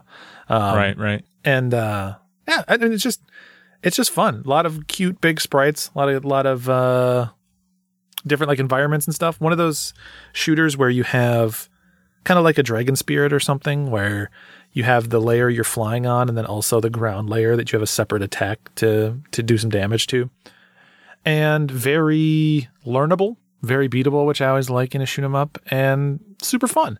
I think it's on a bunch of different systems, Super Famicom, Saturn, a couple others too. So, um, very import friendly and uh, very cute. I would definitely recommend Pop'n TwinBee if you're looking for a little vertical scrolling shooter. Heck yeah. And who isn't, really, to be honest with you? Yeah, I'm so actually cute. glad I don't have a Super Famicom because that would just be one more point of stress in my year of this challenge. So, ah, Glad you had to do it and I didn't. All right, let me jump into one here. You've gone over a few little guys. Let me jump into a little guy myself. Virtual Boy Wario Land. Now you beat. The, I think last episode we chatted, you'd played this one, Yeah. and uh, I took a turn on it. I also I want to shout out this another Steve. I mean, can there possibly be more possibly be more fantastic Steves in this world? But this this Steve fella sends me this Virtual Boy and says, "Hey man, I think I talked about this, but he said, "Hey man, I want I want you to have this in your collection. I'm trying to slim it down." And I tried to buy it from him, and he said, "No, no, no. I want you to have it." and it came with some games, and it also came at the time that Limited Run pushed out Jeremy Parrish's book about the Virtual Boy. So I bought Yeah. it. I bought it. I paid. I, put some money toward a Virtual Boy something, and uh, now I'm all I'm all Virtual Boy all day. And that came with uh, came with tennis. Uh, I got Wario Land. I got um, the pinball game and the, and the boxing game, uh, Teleroboxer or whatever. But but I'm focused on this Wario Land, listening to an audiobook a little bit. Got got the sounds of the game kind of faintly going on in the background there, and I'm having myself a time. And I told you before, my cart doesn't save. I learned that the hard way. I think my battery in there is dead, so that's why I was having the issue because I was like, "How you save in that game?" And you're like, "You don't. It does it for you." And I was like, "Uh, uh because it wasn't." so I had to sit there with my neck all craned out like like a fucking egret trying to eat a fish out of a pond for like two and a half hours just taking breaks just doing the neck rock back and forth pop pop pop pop pop uh, and then getting back in there man. But man so much fun. What a great game. The virtual boy gets a lot of hate and i think it's undeserved especially with the games that i have because i think they're all pretty pretty good. And it looks so good. I, I, it's so It's clear amazing. still. Yeah. Crisp and So crisp. I can't believe it. Like it, it looks fantastic. Yeah. Honestly, it does. And so uh I had a lot of fun with that because I think it's it's a great game. I, I feel like there's a way they could have poured it out to 3DS or you know, or could have done that or even to the Switch as like a downloadable play it thing and maybe, you know, add some color to it. I mean, they could still make it could, it doesn't have to be on the Virtual Boy to be enjoyed. It's it's it's a fun uh, platformer and a lot of cool puzzles, a lot of good personality to it. I haven't played a lot of Wario stuff because I think his belly button's too stinky. but this this was great. Virtual Boy War- Wario Land is is a a hallmark of that era, in my opinion. That's a it's a great time. Not very long either. I think again two hours. I hardly felt it the next morning. Yeah. I, the only part I even tripped up a little bit on was the last boss. I don't know about you, but I, I had to run a couple of attempts on that guy. I yeah, I think yeah. I mean, but even even still wasn't too bad to figure out. Um, but yeah, you get a lot of lives. It's pretty pretty forgiving game. All said. Yeah, very much so. but i good- if good it had time. come out on a more popular console, and if it had come out on a, Mm-hmm. on a console that didn't like sort of have what I think is a unfair reputation for being bad, I Yeah, I think this would be you. a lot of people's favorite, like Game Boy. Oh, yeah. Game Boy Color game of that era. Like if this was just a Game Boy Color game, people would love it. I, and I think what holds a lot of uh, first party Nintendo platformers back in that time is the difficulty. And this game isn't difficult, it's just plain fun. So I think if it had landed on like, I don't know, Super Nintendo or something as like a full game with real like color and shit, uh, I think it would have been an instant classic that people point to and say, that's. That's a great game right there because as when I was a kid, I could actually play it, and I didn't Yep. feel like I was running into a wall constantly. So um, it has that going for it. But unfortunately, trapped on the Virtual Boy that only Steve and I and like eight other people on the Earth own. So we get to enjoy it and talk about it here, and the rest of you get to just wish you could experience what we experienced. So sorry about that. Yeah. The dream of a Virtual Boy collection coming out on 3DS has passed us by, unfortunately. So Yeah, God missed opportunity. it. Uh, all right, so uh, you know what? We talked Super Famicom. Let's talk original Famicom. We we did a stream of this one. Fan favorite, I got to say, Yume Penguin Monogatari. Uh, this game, I think, it's a pretty popular import. So you might know this game as the pudgy penguin that needs to lose weight to win his girlfriend back. And Wow. If that if that's high not school. familiar, yeah, it's just toxic relationship. The game, just tr- just truly awful. Uh, so it starts out you play as this like penguin that is a large penguin. He's stress eating, and Ah. this, your girlfriend's on the phone with this like Chad other penguin with big sunglasses. He's just looking good, and she's Oh, basically man. like. If you don't get skinny, I'll never take you back. Which is What? weird because she's in the room with new new penguin boyfriend. But Yeah. anyways, so you start, you're this fat waddling penguin, just trying to get through. You can barely jump.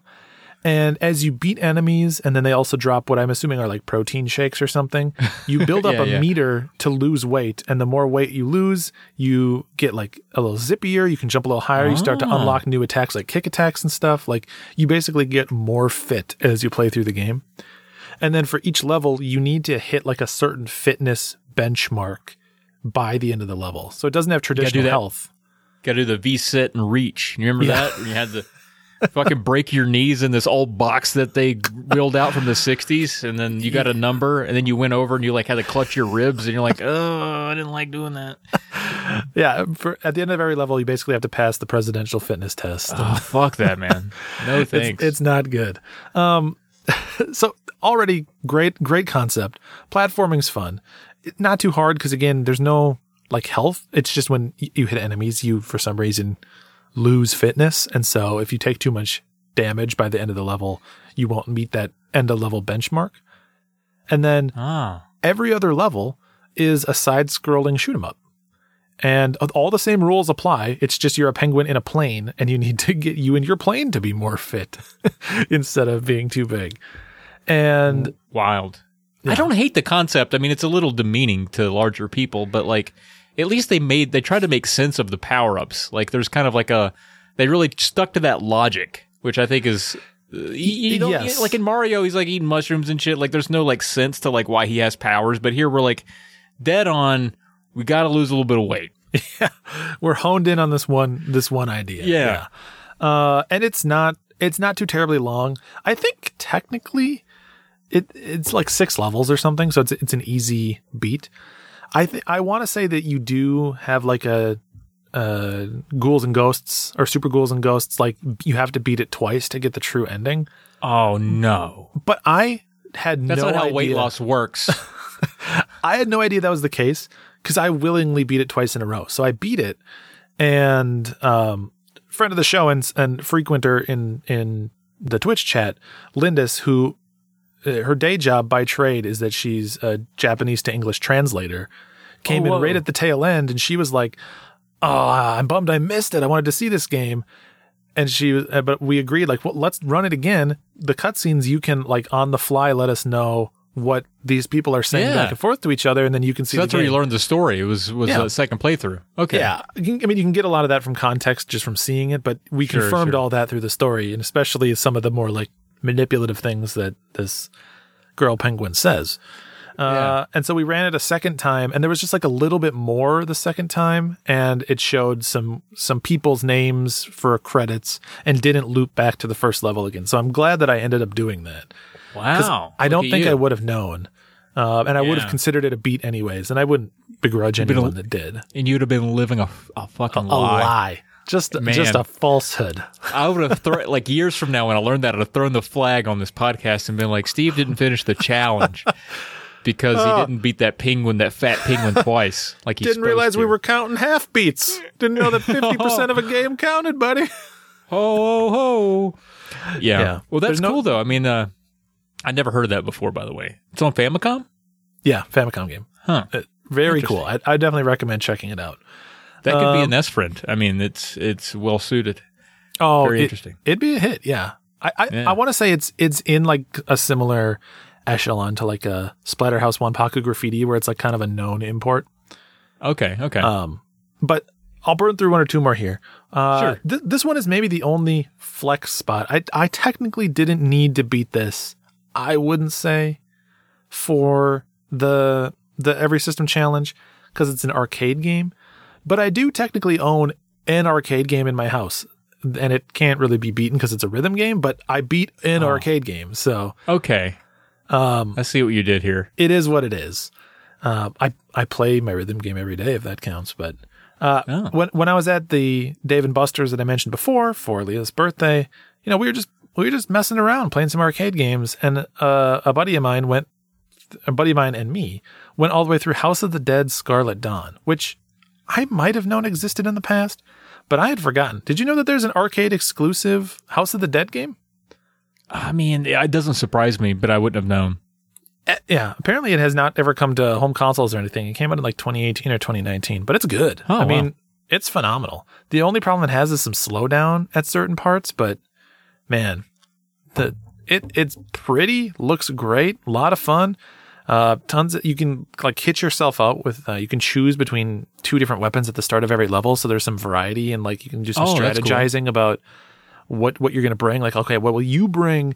You know like a grenade launcher and a chain gun and I'll bring this laser that does more damage the lower my health is so that if we get into a dicey situation I'll be able to like bail us out stuff like that and like yeah you know we, we swiped that card plenty of times to hop back into the game I'm not saying we As won you. CC'd this bad boy No, no, But- can't. I mean, we sat there for about an hour and, and burned our way through everything. Ridiculous, ridiculous last boss. The, the last boss is like straight out of Dark Souls. It's like just just weird. Totally not boss- fitting at all. Cost you forty bucks all by himself, huh? Yeah, exactly.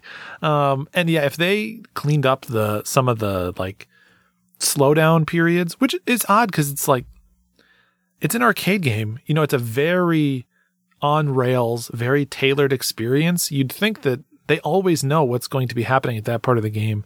yeah, If they could just, be you know, polished.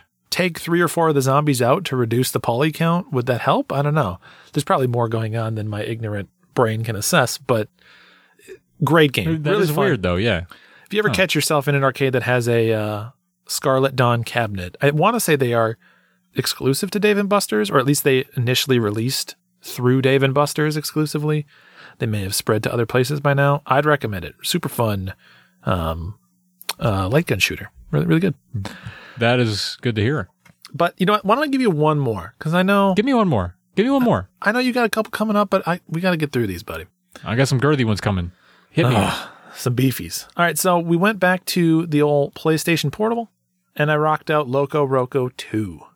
Uh, I I, mean, I don't even know if there's that much to say about this one. I mean, if you've ever played Loco Roco, it's just it's just charm incarnate. It's just good times, good vibes the whole way through. Just cute music, like upbeat, cheerful singing, and uh, like fun platforming. Is this? I can't recall. I want to say I brought Loco Roco one previously, but have you played this franchise at all? I want to say I played it on the PSP. Is that a thing? Is that a, a sentence that people can say? Yeah, uh, that's the console I beat. It was this on PSP, right? Yeah. Oh, okay. You said I didn't hear you. I thought you said something else. So you, you did play it on the PSP. Yes, the PS Portable. I feel like you saw. I thought you said something like maybe you played it digitally or something. You played you played like a hard copy on your PSP, right? I put the UMD into a PSP. I don't know what I heard because when you said it, I was like, huh, I didn't know. I thought Loco Roco was like only on the PSP. Well, thankfully also not being recorded, so we can't go back and check the tapes. There's no way to know what I said. Everyone will just have to believe me. Apparently, also on the PS4. So Yeah. Oh, that's true. Yeah, there was a remaster of some some PSP game. I think Patapon got a, a PS4 version too. and that's what I always confuse Loco Roco with is Patapon. I mean, I don't confuse the two games, but I always mix up those names. Even as I was playing it, I kept hmm. saying to Leah, like, "Oh man, P- Patapon's such a cute game," and she'd be like, "You mean Loco Roco?" And I'd be like, "Damn it!" I'm, I'm glad I'm not alone. Okay, so this is all PSP. We heard that right, and you said Loco Roco. You didn't say Patapon. All right, we're all in the same universe. Carry on. All right. So I power up the PSP. The logo hits. No. Um, if anyone's never played this before, the concept of the game is that it's a platformer where the L and R buttons tilt the world. So you don't really like run and jump. You just mm, change the angle of the world so that your character, who's basically a ball, rolls along. And then as you go through the level, you find fruit and stuff to make your character grow into like a bigger, blobbier version of themselves. And then when you press like circle or something like that, uh, you'll split into a bunch of little Loco Rocos. So sometimes you'll get to like a small gap that you can't get through, and you burst into a bunch of little pieces, roll through, and then you can like rejoin back up together. It's not really ever designed to be that hard. It's just designed to be charming as heck, and it's about a for a platformer, pretty meaty. It's like a six-hour, seven-hour game. Oh, Like, there- wow. there's there's some chalk to it, and there's tons of collectibles that I didn't get everything on or didn't find. But yeah, it's super, super like in my mind, classic PSP game. Like when I think of the PSP, Loco Roco and Patapon are kind of like the games that are standing next to it in my mind.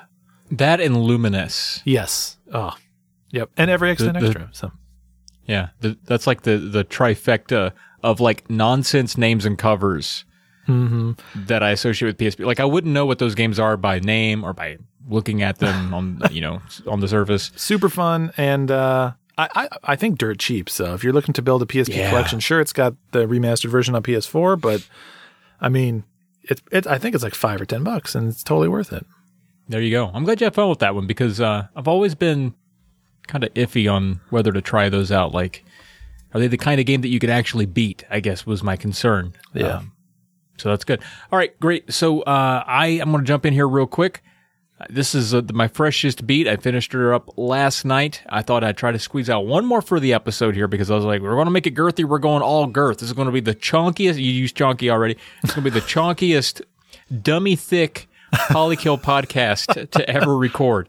And so I finished Marvel Ultimate Alliance 2 on my 360. Now, I remember telling you a couple of weeks ago, I said, uh, I don't think I really need to beat a game on my 360 because all the games that I've owned, I've already beaten. And then after, because and I was proud of that too, because I was like, oh, the games I own, I've beaten. And then I looked and I was like, except for that motherfucker. And I pulled Marvel Ultimate Alliance 2 off the shelf and stared at it. Was like, should I just throw you in the garbage? Just get it or should I take it out of the list?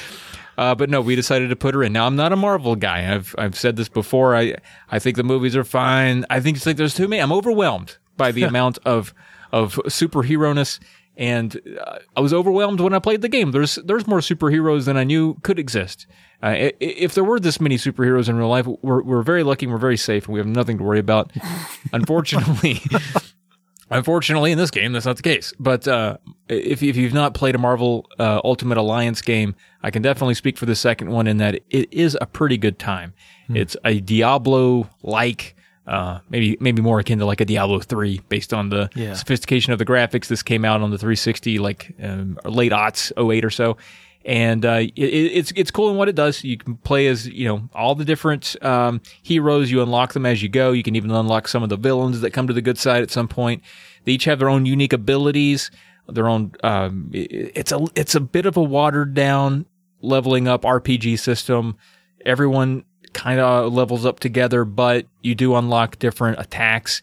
And one really cool thing about it, and I think it's, I don't think this was a part of the first Ultimate Alliance based on what I read, but in Ultimate Alliance 2, two superheroes, you can like reach a point of, um, like a power up where you can fuse your powers to do more damage to a boss or like screen clear and stuff like that. And so it becomes this kind of nice uh, loop of a game. Like it's it's very hack and slash, but you kind of has a pace to it.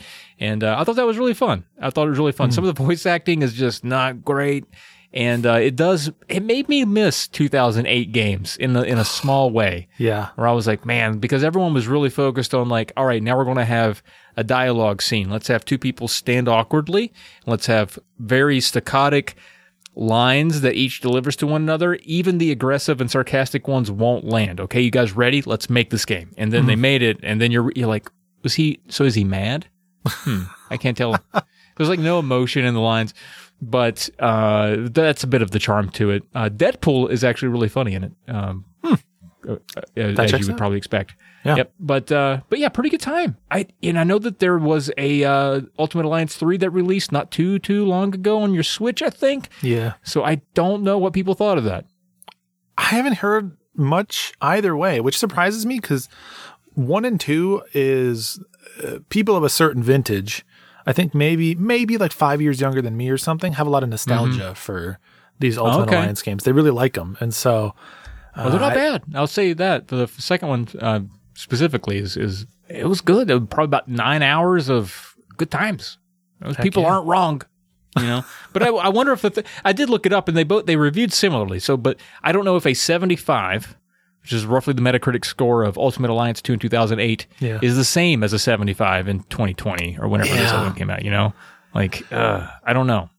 and, and like you're saying, you know, games of that era, tastes have changed too. Like some what people want now, like you compare ten years on, like compare what was cool then, or Ultimate Alliance two versus what's cool now. Like I don't know, like a God of War or a Nathan Drake, Yeah. just very different vibes.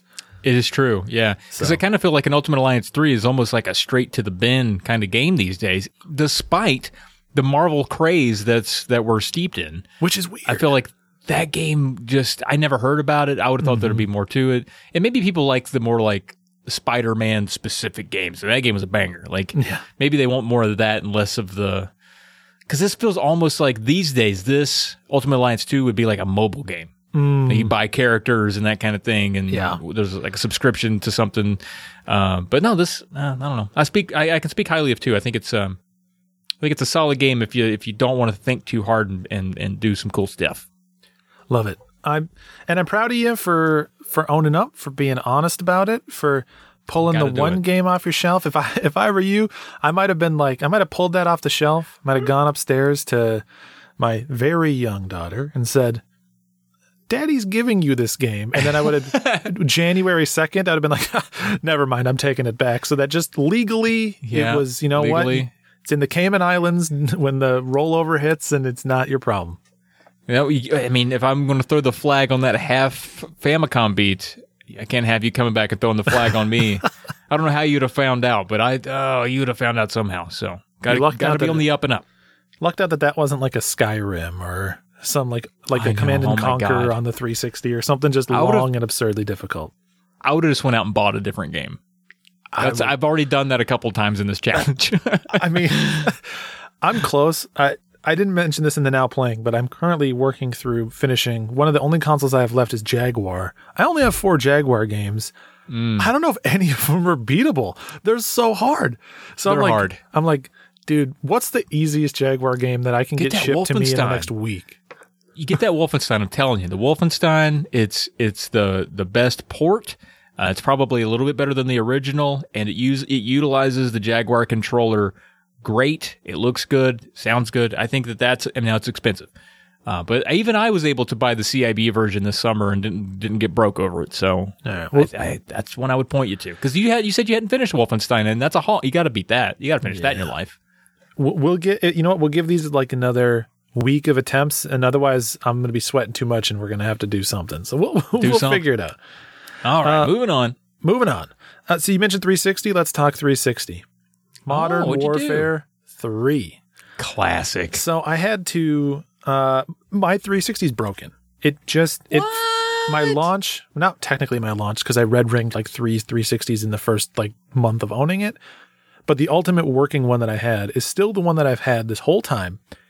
I've had, you know, it, the workhorse original 360. This is like before they had HDMI ports. I still use component for my 360. Wow, Dad. I know. yeah, see, back in my day, Ultimate Alliance w- was just called Spider Man and it was on the Atari. uh, but so I was restricted to, I had to play a 360 game that was backwards compatible on my Xbox One.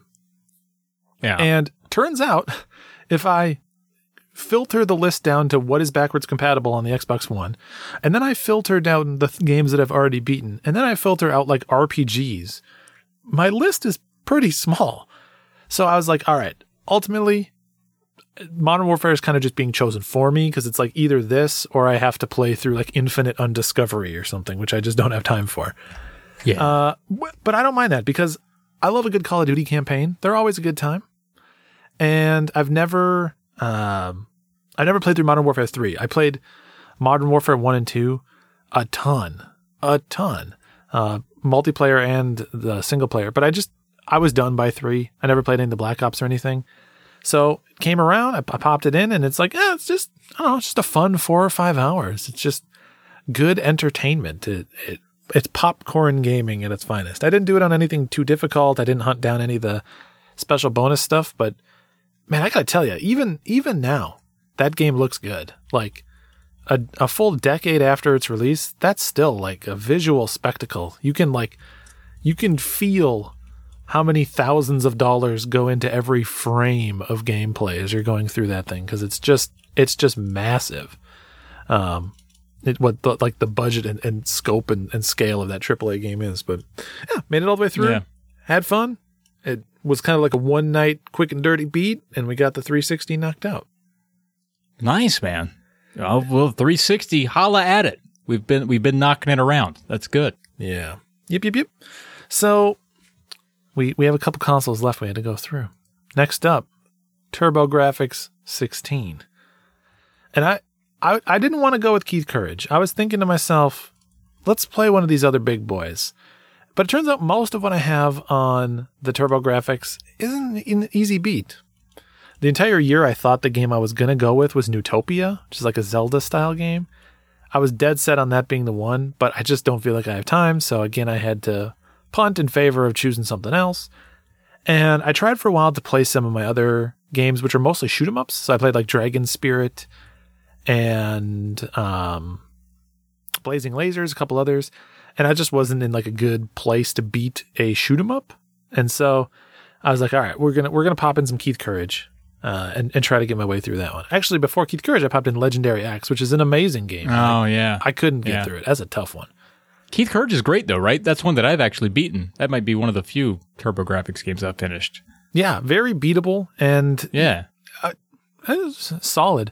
I mean, as long as you, it's kind of split into two different areas where you play as, I guess, Keith in this like top area where you can go into towns and talk to people and like buy magic items mm-hmm. and get healed up. And in every single one of those, there's a sword you can buy that makes you stronger for the next like robot level. Cause at the end of each Keith level, you climb into a big robot and then you fight your way through this sort of cavern area as the robot. As long as you buy that sword every time, you're usually pretty well set to take down most of the enemies and the boss without too much difficulty. And yeah, it didn't didn't take too many deaths, didn't take too many retries, and we were able to to get through that one. I originally was sad because I was going to stream Neutopia. Turns out I only have the RF adapter for my TurboGrafx, and I don't really have a way to convert RF to any streamable signal. So we just plugged into the old tube TV and plugged away on a little bit of the Keithy boy. Nice, man. Yeah, I I was really blown away by that game when I played it. I was expecting it to not be good. I don't know why I expected it to not be good. But I, I mean- expected it to not be good. It's it's not like the most mind blowing game you've ever played, but it's just solid. You know, it's just it's just a good couple hours of like good old hearty platforming. Just just enjoyable, meaty boy. Good old Southern hearty. Yep. platforming. yeah. Uh, so how many you got left? I got three left. I got one more left. You got three. Take take one. Take one, one more. more. All right, let's get you some. Let's get you some Zaku. How about that? Oh, what is that? So this is the Lynx game. I thought I was gonna have to abandon Lynx because last time I played my Lynx, it uh, the capacitors I think were going bad and the screen bled a lot. Like I couldn't basically Oh, see anything. no. It had like this horrible ghosting problem. But Zaku, I don't know if it's pronounced Zaku or Zaku. I assume Zaku. This is a homebrew. It's by Super Fighter Team. Came out a long time ago, um, and a decade maybe at this point. But it had a reprint a few years back, and it's again a side-scrolling shoot 'em up. Really, just phenomenally impressive for the Lynx. Colorful, cute, tons of like screen-filling bosses. Um, lots of good animation, interesting story, oddly enough. Like just you can tell that they had a lot of love for the handheld and they like pushed that thing to its limits. It's it's better than most games I've seen on the Lynx, if not the best looking game I've ever seen on the Lynx. And it's it's not easy. It's it's tough to get through. Thankfully, it's got a pretty forgiving like checkpoint system in terms of never having to start the whole game over again, just the level you're on. Uh, and most of the game's just a boss rush, anyways. It's like there's some side scrolling segments, but it's mostly like two bosses in a row every five minutes. But I was chasing the screen bleed issue. I mostly popped it in to see if the screen was still bleeding. And just to confirm that I could like have this as a tax write off in terms of our challenge. But You're right. to my right. surprise, it didn't start happening. And so I was able to get, you Huh. know, 20 minutes in, 30 minutes in. I'm making my way through. And then it starts to happen. No. And I'm like, maybe I can race the clock and get and get through this before the screen like totally just eats it. And it it got worse, it got worse, and it was almost unplayable. And then I hit this like loading screen in the game, like just it wiped the screen to black because there's like a scene transition. And it kind of oh, reset the screen bleed issue. oh. It was like something about like the colors like all going down to that one color made the the color bleeding go away. And then as I'd play more, it would start to bleed and, and ghost on me again and again. But I'd always end up just by circumstance kind of getting to one of these screens in the game that seemed to like kind of refresh the issue. And so it was always like getting worse and worse and worse. Oh, just a little bit better. Worse and worse and worse, just a little bit better. And it held out, I swear, just long enough for me to get through the game. Like I would not call my Lynx in like good working order, but it worked better than I thought, and it just barely let me squeak by. So, like someone out there had my back. They're like, your boy Steve needs to beat one on every console. We're just gonna we're just gonna ease up on the Lynx for a second so he can get through this. Man. So you got to get that Lynx fixed, brother. What are you gonna do? yeah. Well, and I always planned on using the Analogue Pocket to beat some of these handhelds that aren't mm. working so good, but they they pushed that off where it's not going to arrive till like the beginning of next year. So had to do it. had to do it. But here we are. We we. I'm glad to hear that. Uh, you know, last minute victory like that, though. I mean, I know you're not a sports Mm-hmm. guy, but that's a that's an ESPN thirty for thirty right there. That's one that they chalk up. They interview a few old coaches, some old players come back talk about it. Like that's a big deal. You got Yeah. you you beat two games. You beat Screen Bleed and Zaku. You should so be proud. true. Good stuff. You should be proud. All right, here's my last game here. I know folks are like, "Well, was this a fucking podcast about beating games?" It is. We told That's you many times it was going to be girthy. Okay, We, did. We could not have been more clear ma- with you. we, we honestly we could not have been more clear. All right, I, I I finished along with Brian. The reason we started obscure was because we finished Resident Evil Village. Boom. Nice. Boom. Great game. Finished it on the old Xbox One. Looks fantastic even on the Xbox One. You don't need a series whatever. you don't need it because it looks great the way it is. There you go. Uh, although I will say, I think we played the Xbox One version on his Xbox Series X. It doesn't matter.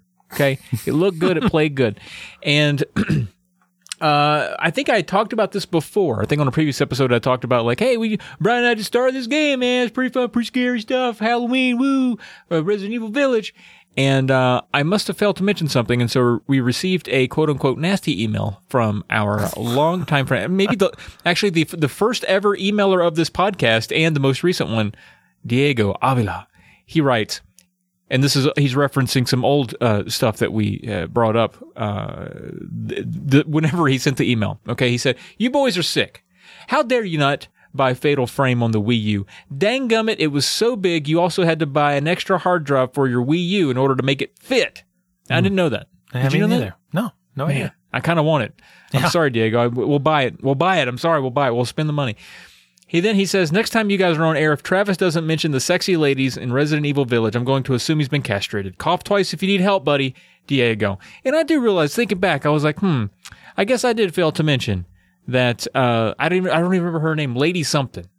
De- uh, de- Demi- Detres- Tro- Dimitrescu. Dimitrescu. Dimitrescu. You don't say the O part. I think it's just Dimitrescu. I think Okay. you supposed to end it. You end it with the Dimitrescu. Uh, very attractive. Uh, and all, it, it brought some things out of me. I learned a lot about myself while playing that game. I was like, huh, I guess I like that.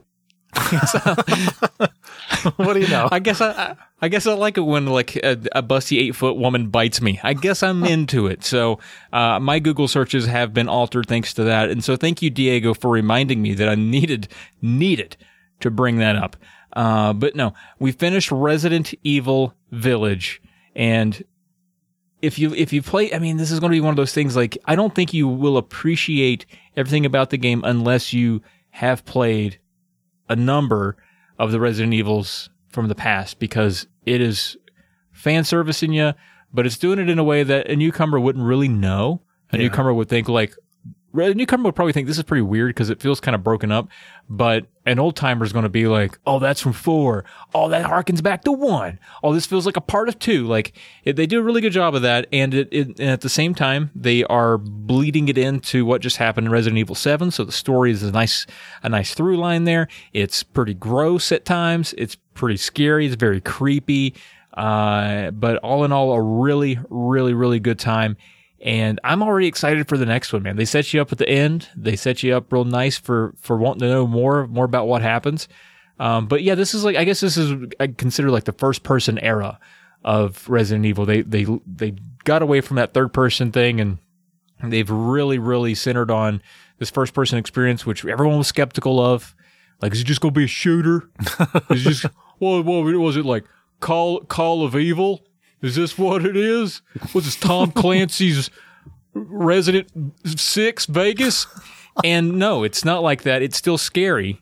Uh, it just controls so much better than it ever has because you don't have to worry about cameras and bullshit. So it's it's just a solid time. Looks like again looks really good, and there are some um, some decent challenges in there too. There are some bosses in there that uh, you know Brian and I both we squealed, we hugged each other. Uh, I took his hoodie home with me because it had his smell on it, so that I wouldn't get scared on the ride home. Yep. So yeah, good stuff. So I highly recommend Village if you haven't played it. What do you What do you fucking do? Play seven first. It's scarier, and then play Village because it's it's really really neat. It's really fun. He's talking to all of you. He's not talking to me. He's being kind of You threatening, but I'm not threatened. You're, are you going to play the the evils? Oh, uh, when eventually I beat seven, yeah. I mean, I can't imagine a world where I don't. I love a good Resident Evil, but Okay, I got, good. I got to get through seven first, and seven's too scary for me. it, it's scarier. I will say it's scarier. Village is, if I could say, Village creepier, Hmm. seven scarier. All right, that makes sense. Okay, Uh, I was hoping it would. let's. You know what? There's just no way to transition to to my next game here. It's just literally the opposite of Resident Evil, in every conceivable way. It's Land of Illusion, starring Mickey Mouse. It's adorable. It's cute. Oh. it's easy. Uh, it's my Game Gear beat. We we beat the Game Gear game. Oh, Game Gear. Yeah. Okay. And I mean, the game itself, very straightforward platformer. Really quite easy, like phenomenally easy. I literally beat it in like an hour laying in bed before I went to sleep one night. So it's not anything like complicated or long. But I gotta say, I I know that it has a bad reputation. I like a Game Gear. I like the Game Gear in my hands. all right? Yeah. I like the feel of You'd that like thing. it in your hands. I like the heft Oh. of that thing. Okay. And I, I don't even mind the screen. Like it's a bad screen, but it makes me feel like I'm playing a game in the 90s again. Like I, I feel like. I'm back in time playing a Game Gear more than almost any other system, more than any like Nintendo handheld. Something about a Game Gear is like, man, this is just some old hardy technology that is just surviving. It's just plugging on. Let's, oh, so proud. Man, I feel like I'm holding like a, a cinder block that's been in the sun all day when I pick up a Game Gear. Like it's always hot. It never feels right in my hands. But you like, I'll do. I do think it's got a good weight to it, especially if you have all the batteries in there. You're like, oh, I'm holding something. Yeah. This is this is a newborn baby.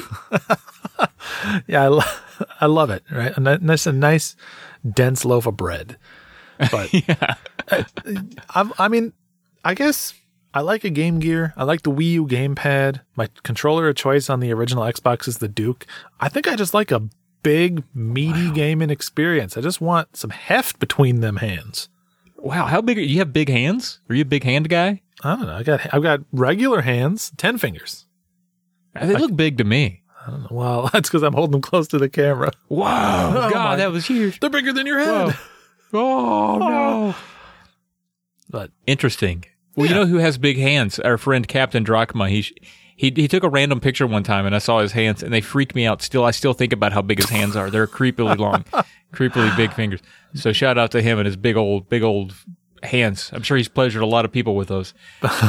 so you enjoyed you enjoyed uh, the Mickey Mouse game. Now I don't own that one, but you're saying it's an easy time because I will say m- many of the Sega Mickey Mouse games, Fantasia specifically on the Genesis, a little too hard. yeah, not hard at all. Like Oh, okay, good. hundred percent, you can get through this one. Not not not anywhere near as hard as like Castle of Illusion on Genesis or anything like that. Oh this is yeah, that's true. Ugh. this standalone, easy boy. All right, good to know. And then my last console, the Atari 2600, needed a beat. Now, this is a weird one because, like, how do you hmm. beat an Atari game? And which is kind of the the theme of a lot of these systems. I'm realizing. I plugged my 2600, got it all hooked up, and I realized my joystick controller is not working for whatever reason. So I only had the option to play with a paddle controller game. Had to find something with the little the little rotary would work on. I don't know why the joysticks wouldn't work, but it just wouldn't take any input. And I kind of looked out because I have a pretty modest 2600 collection. I don't really, I didn't grow up with it. I haven't really ever played it. I kind of just like got a lot one time and that sat there forever. But one of the panel games I have is Canyon Bomber. It's old, you know, like mm. 1979 Activision game. And it's it's about as beatable as a 2600 game could be. It's beatable in the sense that you play against an AI opponent and it's first to a thousand points. And the Oh. whole game is you, it- it's just like a plane is doing strafing runs back and forth, left to right, right to left across the screen. And whenever you press the button, drops a bomb that has like a little bit of like, you know, momentum to it based on how fast the plane was going. And it falls into this canyon and you get points for like what part of the canyon the bomb falls into. And the deeper into the canyon it is, the the more points you score. So it's kind of like a worms thing where you and your opponent kind of start like wearing down the canyon to the deeper levels and those are worth more points if you can line that shot up. And there's multiple different like game modes. There's that one which has a couple different difficulty levels and I managed to beat the AI on a couple different ones of those. And then it has another mode which is called Sea Bomber, I think, which is the same idea except your bombs that you're dropping out of your plane go underwater and then you use the the rotate the paddle like rotating controller to adjust the depth of your bomb. And so you need to basically be setting the height that you want the bomb to detonate. So you're moving the altitude up and down to try to target Okay. more shallow or deeper submarines. And then otherwise you're just dropping the bombs with the same sort of momentum and stuff too. And I was able to to beat the AI a couple times in that mode too. So I heartily trounced the AI in basically every game mode available on Canyon Bomber, beat him in the race first to a thousand, and the game just stops once you hit a thousand points. So I I think as as far as we can call a 2600 game beat that isn't like adventure, which I don't own, Mm-hmm. I, I, I'm wrapping up this dub with a bow and, and calling it good. There you go, man. Hey, well, speaking of dropping a bomb, huh? Let's drop some bombs on what we have left in this challenge Sounds real good. quick. Let's spritz it in. So you mentioned the 2600. I too am a 2600 per person. What am I trying to say? I have 2600 games left. Uh, I was going to just run through and get some high scores on like five games just to, because to me it was more about getting the hardware some time, little less about the games in particular. Yeah. And so I would maybe run through a handful of 2600 games that I have. Same thing with the Odyssey 2 and the Intellivision. I don't think a lot of those are going to have credit sequences. No. In fact, you could go to the Wikipedia right now. There's probably not a list of people who made it. So, um, so I'm just going to have to get some high scores and move on. I'm also going to be needing to finish a Famicom game, my DS Dawn of Sorrow, and um, that was more of a Harvester of Sorrow Metallica bent on that version there, and the 32X. That's all you've got left, huh? I've got six left Famicom, DS, 32X, and Intellivision 2600, and Odyssey 2. And I feel like those last three there, those high score games, that's an afternoon. Yeah, that, bang, that's bang, bang. that's one evening. It just old mm-hmm. old gaming, and that that was my intention too for the 2600 was to do that. But then when I only had one working controller, I had to find a game compatible with that, and we are where we are. Good thing you looked. Good thing you looked. You didn't wait until the last day when you can't even, eBay can't even come through. You'd have been done. You'd have been toast. Now, you got. I mean, we all know you got that that Sorrow lined up, but in mm-hmm. terms of Famicom and 32X, how are you feeling? Do you got games scoped out? Things that you're Yeah. planning on? Yeah, I just picked up because I reviewed this uh, through an emulator last year. I uh, Kid Dracula on the Famicom, and so I went ahead and bought a hard copy of that because I really wanted it for the collection anyway. And so I'm excited to play through that one on my Fami. And uh, for 32x, uh, I put it down, but I was playing a little bit of that Knuckles Chaotix, and so I'm probably going to pick that back up and try to run through the end of that. Beatable. Good call. Yeah, yeah. I think I'm in good shape. Yeah, you're looking. I think we're both looking good. So I've got three consoles left. Uh, Wow, three. Just three. one is the Jaguar, which I mentioned. That's the one that I'm sweating a little bit on because again, the collection is limited. It's only four games, I think. And you know, one of them's Tempest. You're not beating Tempest. Hey, You're not going to beat that. You have fun with it, but you ain't going to beat it. Yeah. So it's it's really coming down to can I beat Trevor McFur or can I beat Zool 2? Both of them are doable but difficult. So Yeah. w- we'll see where we end on Jaguar. We'll we'll figure something out. Got it sitting right next to me. Don't don't, don't let him tell I said that. oh. Uh, and then my other two, we have the Nuon, which is going to be weird. I also have that's a bit of a question mark because I don't have a Nuon controller. I only have the DVD remote. So I hope one of these games is beatable by the DVD remote. I have a game called Merlin Racing, which is a kart racer. I'm really hoping that that's doable because that's kind of what I'm banking on. And then Okay. My last console is PlayStation VR, which is just it's more a matter of me hooking it up than it is finding a game. I got I got a whole shelf full of games. I got plenty that I know are only a couple hours long. A lot of VR games tend to be short, so Yeah. we'll yeah. make our way through VR. But uh, All I'm looking. I Sounds got a month for these yeah. three. I'm looking good. It's just just a. ma- I'm, I'm nervous about a couple of these weirder systems. These games are tricky. Well, before I mean, at the end of October, I was worried for you, but you you rolled out here with a with just a whale's ton of beats, so uh, you're good to go. I think we're both going to wrap this up. I'm going to say I'm not going to do the same challenge again next year. I'm going to modify it because uh, it's taken me out of playing some games that I really want to play right now because I'm focused on wrapping up uh, some of these other ones. But uh, that's that's how it goes, man. But it's been it's on it's been really really really fun. Yeah. All right. Let's jump into these beat tweets. And we got a lot to get through. We got a lot to get through. So we're to first, we're to start off by shouting out, uh, the poly killers from last week. Then we're going, or last cycle. Then we're to do the most recent poly killers. And then we're going to go through the beat tweets and we've, we've mishmashed, uh, the last two cycles together. We're going to spend a lot of time. I know you guys spend a lot of time on the beats and the tweets.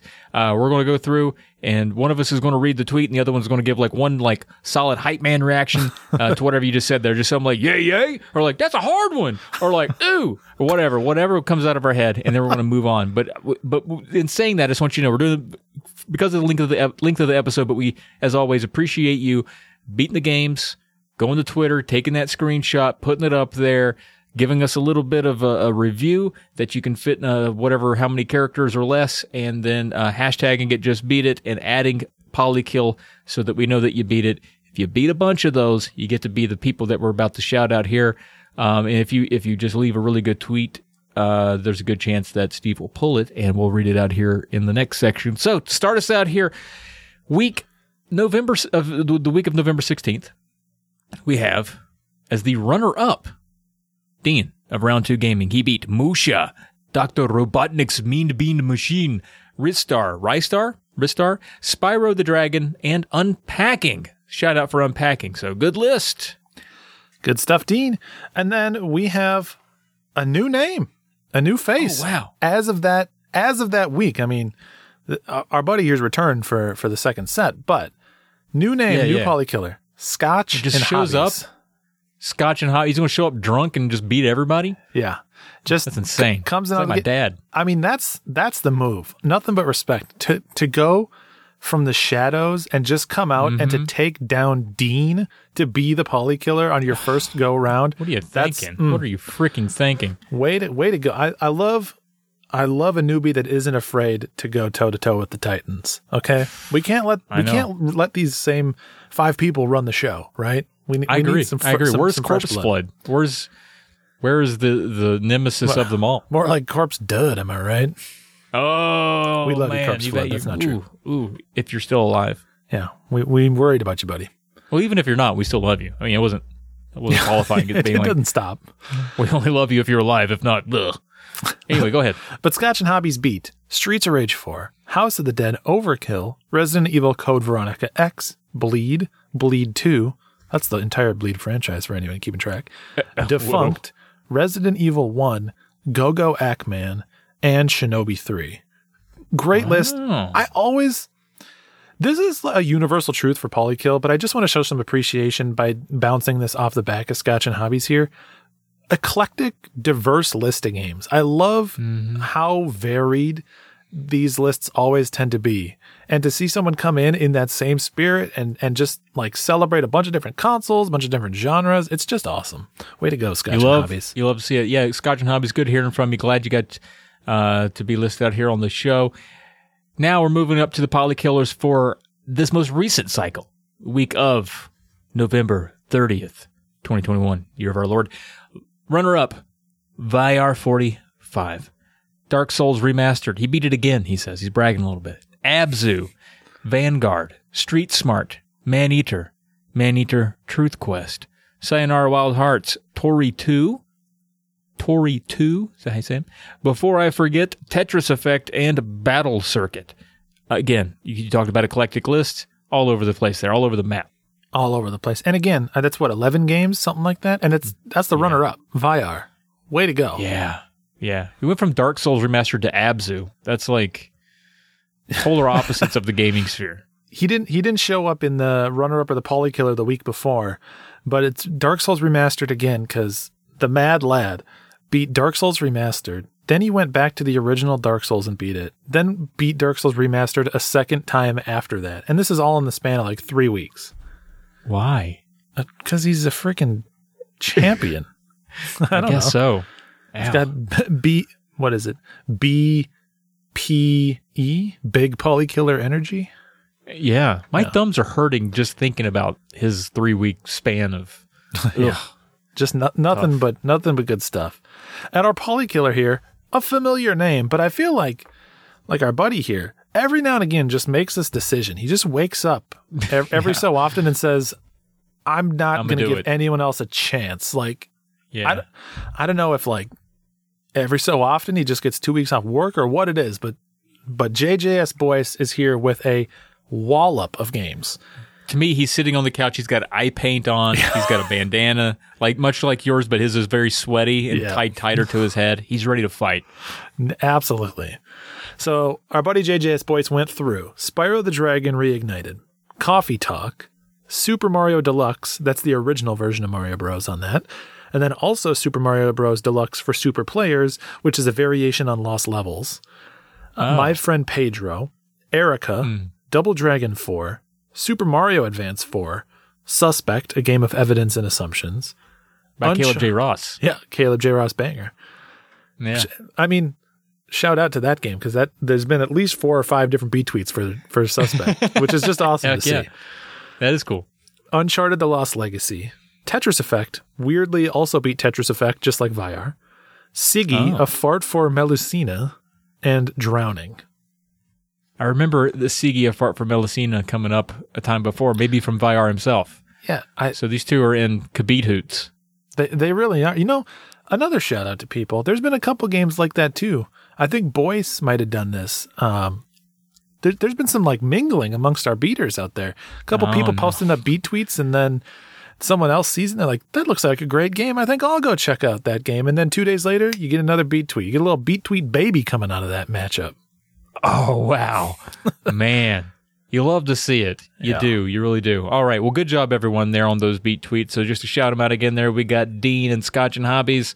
Uh, Scotch and Hobbies being the Poly Killer the week before, and then JJS Boyce, the Poly Killer this time with the Vyar 45 as runner up. Good job, everyone. Now, let's jump into some of those beat tweets. Once again, uh, we're going to take turns reading them off here, and then the other person is just going to we're just going to react because again, uh, we're at we're at, we're at what, a little over two hours here, and so we're gonna we're gonna try to punch it through. So, uh, take it away, Blink.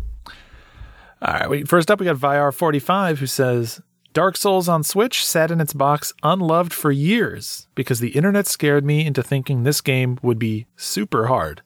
It isn't. The learning curve is steep, but you'll get the combat after a few hours. Love this game to bits, and I can just beat it. So can you. Liar. Okay, next. uh, the next one is uh, from Never Before Seen at Ableton Live. He says 13 Sentinels can't be described in a tweet. Its branching story involves kaiju invasion, mecha, time travel, androids, amnesia, clones, and simulated realities. It takes cliches and somehow turns them into one of the best examples of storytelling in a game. Love to see Wow. it. Quite the beat tweet. No kidding. Next up here, we got friend of the show, Mighty Q Dog. Says, spent an enjoyable day with this. That's 12 minutes. The hmm. structure and logic d- didn't follow the kind of symmetry I like to see in games of this sort. Recommended, but some endings require odd steps to me. I got five out of seven endings. That's good enough for me. Good enough. Up next, we got JJS Boyce. Hollow Knight, a Metroidvania to beat all Metroidvanias and all Vanias. And I love those things. What's great? Atmosphere, story, lore, the emergent nature of the experience. It's faster to list what's wrong with it. Nothing. Correct opinion. Indeed. We got our friend TopSpot123 up here. Says, I've had my Nintendo Picross The Legend of Zelda Twilight Princess since its release in 2016. I've slowly, slowly enjoyed working through each puzzle, and I finally just beat it. I love Picross. I scarf food like a malnourished pack dog, but my video games, I savor them. I am also hungry. Good job, Top Spot. Up next, brother Body.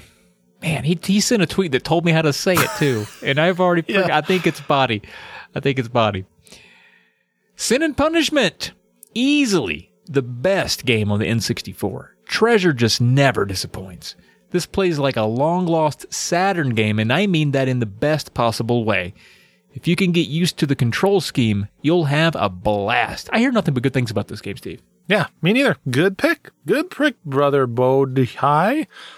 Bodie. Bodie. Bodhi. Bodie. It is Bodie, like from Point Break. That's how I remembered it. It's Bodie. Brother Bodie. we got there. Yep. Hey, here's a name that you might recognize Scotch and Hobbies. Mm. Says, I just beat it for Streets of Rage 4. Twice. That's a two for one What? beat tweet right there. This game is everything I wanted from a new entry in the series and is going to be a game I come back to many times in the future. That's a good game. That's a real good game. Up next, Vyar45. Abzu on the PS4 is a very boring game that redeems itself with superb music and visually stunning set pieces in the latter half of the game. It doesn't run well on PS4 Pro, 30 FPS with luck, and controls wonky. But this one is all about sucking in the experience. I like Vyar, but I don't like that opinion. That game is better than he says it is. If you suck in too much, you'll drown because you're underwater. Got him. Next up, again, you're going to see some double ups here because we got multiple weeks. We got another Scotch and Hobbies tweet here. Says, I first started playing Vampire almost two years ago now, but it put it down, but finally came back to it and just beat it today. Excellent action adventure game with a compelling story and just a little bit of jank. Always love to see a revisit. Yeah, I would call it Vampire, but that's just me.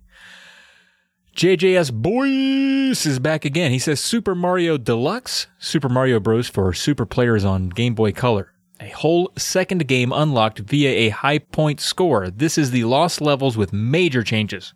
In 2021, the vocabulary exists to describe exactly what this is. Troll levels. All the way down. Gah. He actually typed gah. Gah. That's my response to it as well. I could feel his pain. Yeah, it sounds sounds painful. Yeah, absolutely. Next up here, we have Muddy River 68 says beat Star Wars Battlefront 2. That's a 2017 version. Multiplayer hmm. isn't great, but the campaign is a fantastic experience. Story's okay, typical Star Wars stuff. Empire Soldier has an epiphany and joins the rebellion. It is well told, good voice acting, and is visually amazing. Ah. Game uh, up next, we got uh, Lord Frankie. A long time no see from Viper Strike. He says game number 16. So he's been tracking his beats this year, and this is the first beat tweet I remember seeing from Frankie, unless a few have floated by you, Steve. But good to see Frankie nonetheless. He says game number 16, The Mummy Demastered. Fantastic gated exploration platformer, superb music, fun, albeit bullet spongy boss fights, and badass weapons make this WayForward gem worth a playthrough. Highly recommend getting Monomer soundtrack for it on Bandcamp. It's my mummy impression. That's your one. Oh, that was a mummy. Okay, I thought you threw up into your microphone. Next up here, we got Dylan Charles, Mr. D. Charles, coming in with Erica. Great FMV game that drew me in deeper and deeper into a very unsettling plot. Thanks to JJS Boyce for recommending it. That's what I was talking about. Boyce dropped a beat oh. tweet and D. Charles here picked up on it. Love to see it. Yeah. I would recommend this to anyone who enjoys horror interactive stories. Probably going to go back and see at least one other ending. Deeper and deeper. deeper and deeper. Up next, we got Mook at Jimmy underscore Mook underscore. He just beat Streets of Rage 4. Awesome beat 'em up. Don't have a lot of experience with the series. Played most of Streets of Rage 2. But like the controls, love the art style, and it was very challenging, especially the final level and final bosses. Great game. I agree. That's just good stuff. Love to see it. Next up here, we got Mr. Mullet Gaming. The Mr. Mullet Gaming.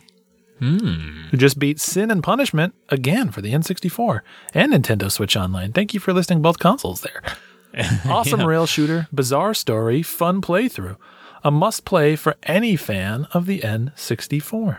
Would- I mean, you, we saw it twice today. Sin and punishment, folks. It must be good. Up next, the old ass retro gamer. This is Chris.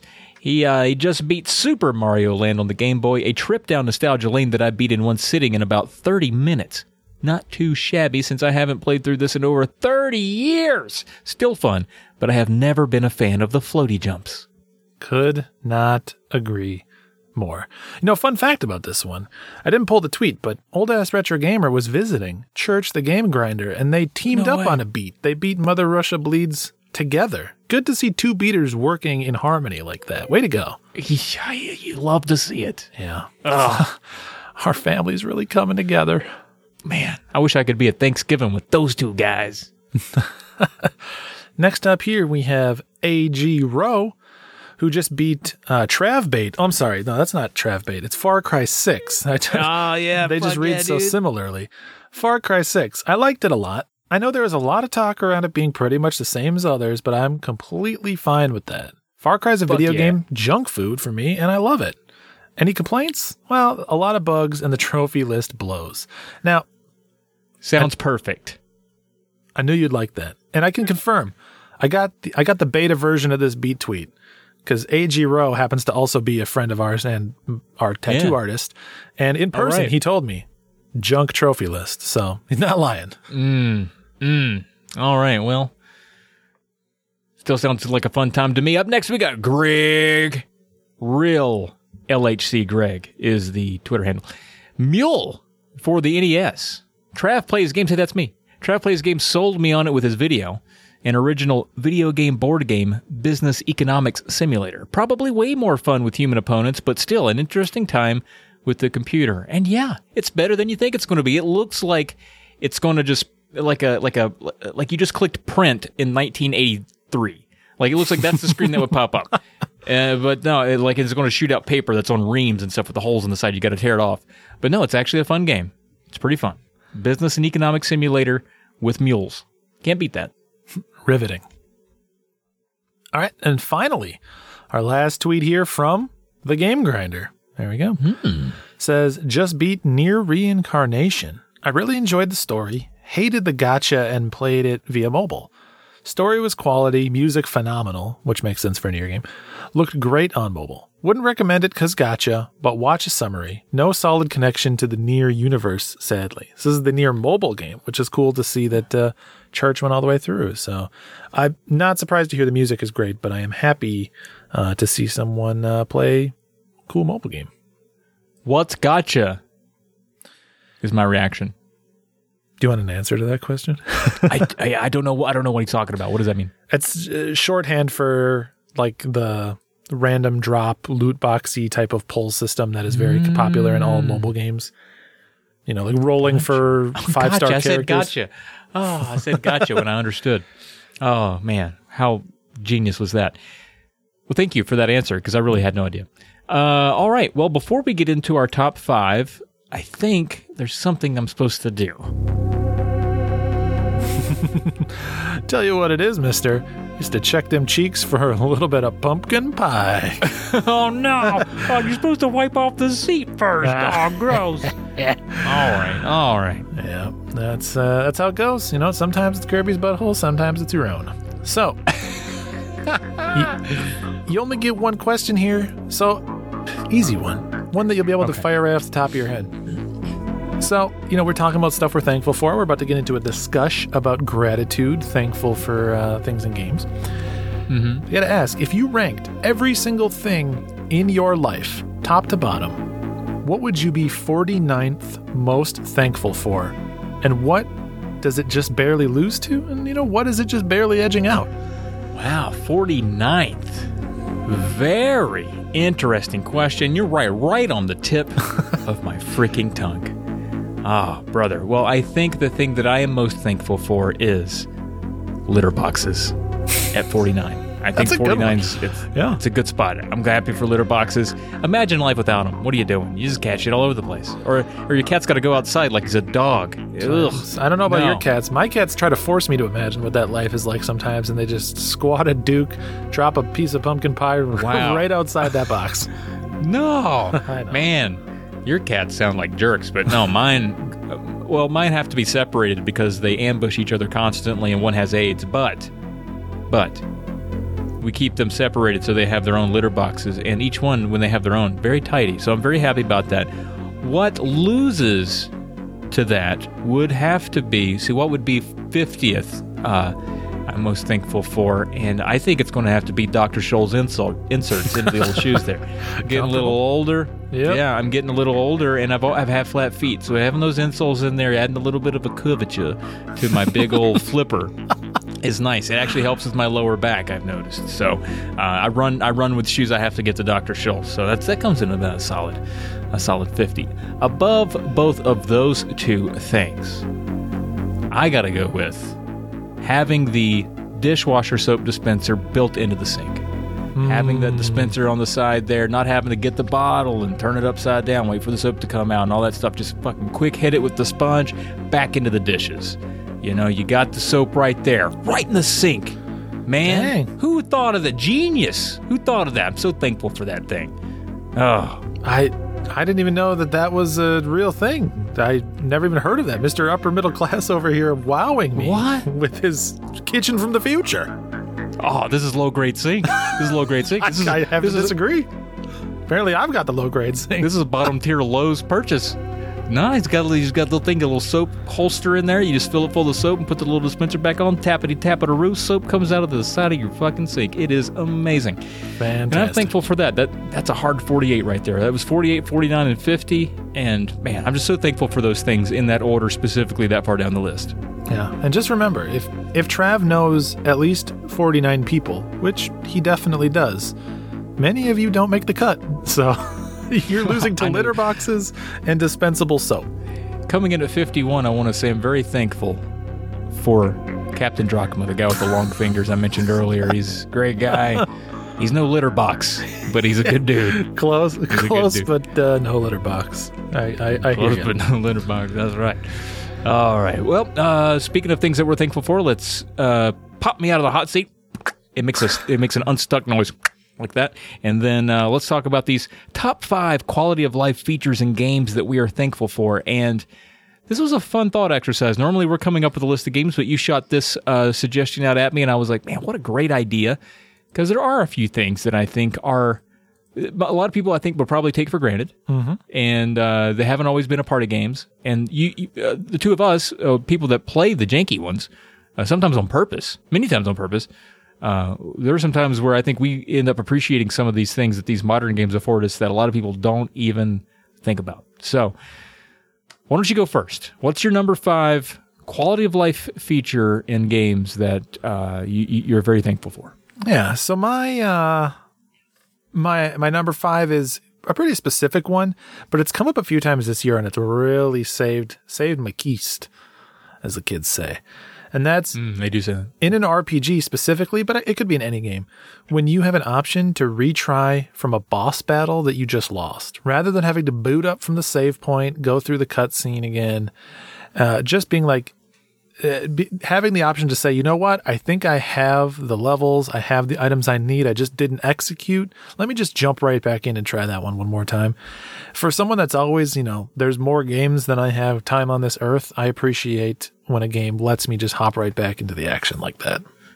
I'm with you, man. I hate nothing more. And Final Fantasy is, I mean, there's a lot that do it, but they're really good about taunting you with that game over screen right after something like that. And you're like, "Ah, it's not fucking game over. You know, I'm going to go back in. Yeah. Why do you make me reset the whole game to get back to where I was? I like, you know, the modern affordances of just get back in there, you know, it keeps me playing. Yep. Keeps me playing. All right, uh, my number five. Re- you said that was specific. Mine is really specific, and I've noticed this is is super like uncommon in some older games, and then you can kind of see it come through like the mid '90s. It starts to happen more and more. But like whenever you're selecting letters, whether you're maybe it's initials, you're naming a character, or whatever, when it's not in a grid form, that annoys me. Like if it's just a straight line and I have to go through all the numbers and punctuation to get to a fucking letter, that kills me. But also too when it's in a grid and you can't like loop it. Like if I go all the way, like like I'm, I got M selected, I want to get to AA's on the other side. I want to hit like right twice and pop up over here. Yep. But you, you hit that wall and you're like, what the fuck? Why wouldn't you just make it loop?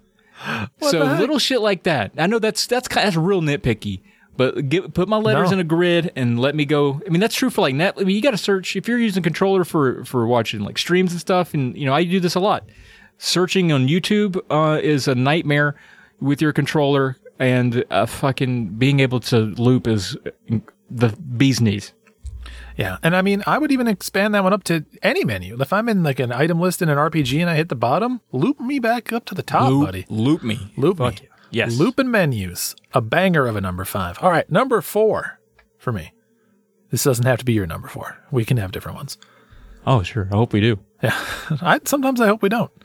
Uh, a sell all junk button in a loot based game. You know, an MMO or like Yeah. a Diablo or something like that. It, a button when I get to that shop, just just let me click sell everything I'm not gonna ever need for something else. One saves me a bunch of time. Two, very satisfying to see a bunch of money pop up all at once. And then 3 helps me know what I need to keep, what, Mm-hmm. Well, what might be a junk. crafting material and what's not. Like, you know, a lot of times that's coded in the game. It might be like a, a, a dark gray font or something like that. But still, it just takes all the confusion, takes all the uncertainty out. I'm a hoarder in games, so if I think there's a chance I might need it, I'll keep it. So the game telling me, hey, buddy, you're not going to need it is appreciated. And uh, just time saver, convenient. dude, I'm with you 100% on this. I think that's a big one because this actually bit me in a game recently. Brian and I were playing that Resident Evil 8. Trying not to spoil anything here, but you can sell stuff that you find, and sometimes it will say, it'll give it a value or it'll say this is valuable. And in the early parts of the game, we were like, oh, when it says something's valuable, it, it must be like encouraging us to sell it. It's saying like, oh, this is of high value. It probably has no purpose. It wasn't saying like, hold on to this later, you might need it. But it turns out we had two pieces of an of a of a artifact, and we sold one off, and you can't get it back from the guy. We didn't realize it was important because there was no uh, like assigned thing that said this is particularly junk uh, or or worth it, because there's a lot of things that aren't junk like crystals and stuff that you can sell for that have no purpose. They're not junk. They're trinkets, but they still serve. So get rid of them. But so there was no uh, no way to know that. So I'm with you on that, and that bit me. So please, uh, if you're making games out there, let us know what's junk and let us sell it all at once. My number four. This is only something that I've learned that I like recently. Uh, and I don't know if it's because I'm old, I'm getting hard of hearing, or what, or maybe I'm just I have a hard time paying attention um, to audio. But I like subtitles, and I try to turn them on Yes. now. I didn't always used to do this, but now if there's a game with a lot of heavy dialogue, I soak it in so much more if I can read a little bit of what they're saying as well. Helps me figure out like what the characters they're referencing, and uh, it's so much easier. That was going to be on mine too. I was going to I was going to cheat and put that as an honorable mention because I have others that I want to speak to. I have turned into someone that just universally has subtitles on all the time. I Yeah, something about it. I just can't focus on a game if the subtitles aren't there. Every now and again, I could put myself in the situation, which is actually pretty uncommon for me, where like, you know, you put the nice headphones on and you're just focused right in on a story game. In those instances, sometimes you know I can I can follow stuff, but it's just sure. something about subtitles really necessary to help me follow the action and like i would even kind of expand that to uh adjustable subtitles like size to change the size Oh, yeah. of subtitles Yeah, because sometimes they come in and they're just they're just teeny they're just weird hmm. I'm with you on that. Or they don't have like a back a backing color, and you, you're like, well, now I, can't even. I know they're there, and I can't read them. I'm spending uh, more time trying to read what you have on the screen than listening at all. So now you've ruined it. I say that to the game. I tell it that it ruined it for me. good pick Yeah. so, so my number three i mean this is just always nice but it's this especially coming from like my my trophy hunting addiction. Chapter select after a game to go back and get the collectibles that you missed. Uh i on any trophy list i want every trophy list to be one playthrough plus cleanup equals platinum trophy I don't want to play it on a different difficulty or anything. And I always appreciate whenever a game lets me hop back into certain parts of it and, and has a tracker, lets me see how many collectibles are in this area, how many do I still need to find. Um, you know, that's obviously for more like mission based structures of games like an Uncharted or something, but it's just always so appreciated when I can pick and choose rather than having to go all the way back to the beginning and try to like follow a collectibles guide through a bunch of stuff I don't need to replay. There you go. That's a good one. Not not for me, but I could see how it would uh, come in handy there. Uh, number three for me, just auto winning battles when you're over leveled. Yes. The, Don't make me go through all of Earthbound uh, system, right? Yes. Mm, yes, yes. That's the reason I, I pointed that game as one of my all time favorites because I felt like it respected my time for an RPG. It was like, oh, you're just, yeah, we're, it's done. You won. Move on. Yeah, you're good. It's win-win. One, it respects your time, saves you the time, but two, it, it makes you feel powerful, right? Like when you Finally, when you hit an enemy and it just flashes and it's over, you're like, Boom. "That's right, buddy. We've earned it. I'm Yeah. strong." Good pick. Like that one a lot. Uh, my number two, I I like this one. I do think it is a good quality of life thing, but I liked when this is built into kind of the the core design of a game. And it's more of an RPG thing. I like when you level up when it refills your health and your magic points. I like when you get topped off whenever your character mm. levels up. Because one, that I mean that just feels good. It feels nice to have that that afforded to you. But two, it means that I can strategically use a level up as I'm venturing through a dungeon. You know, there's that moment where you're like, you know, I could use this item, I could back out, but I think I have enough health to win one more battle, which should push me over to a level up, and then I'm sitting pretty. So you start Yeah. getting to do some calculations, you start taking some educated risks, and it makes the game more engaging, more interesting. That's a solid one. Yeah. I, I was just playing through the uh, Dawn of Sorrow, and it does not do that. And I wish it did so much. Yeah. I have to always try to look for the save the save room. Uh, my number two is you know skipping cutscenes, which has been around for a while. Everybody wants to be able to skip those, especially if you're if you're dying and having to start over again. You don't have to sit through that again. But here's one that I don't see often. and I don't even know that I have seen it, but I wish it were in a few games. Pausing a cutscene. I yes, I do wish that that were a thing, and I'm always afraid because the Yeah, same button that would pause the cutscene often it skips that cutscene, and so I exactly. I would like it to become so standard that I no longer worry about it. Plus, it's just Exactly. nice. Be nice. It'd be nice. Yeah, really good one. All right, so my number one might also be your number one. I don't know. I feel like this is the hmm.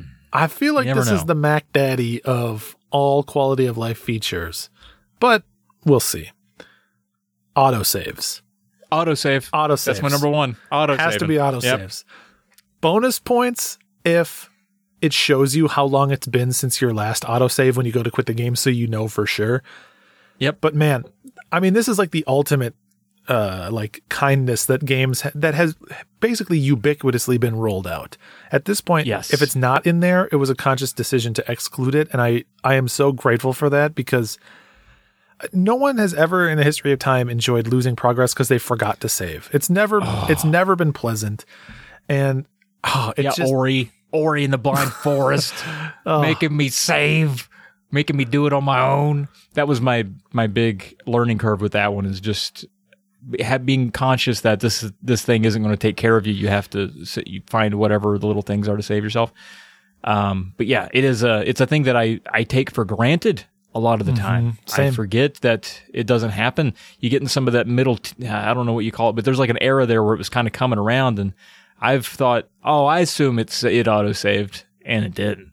And I've been like, oh, I weep. I mean this this bit me recently. I didn't again I I excluded all of the non like challenge beats that I had, but one of the games that I beat recently was Demon Turf. It's a platformer that just came out.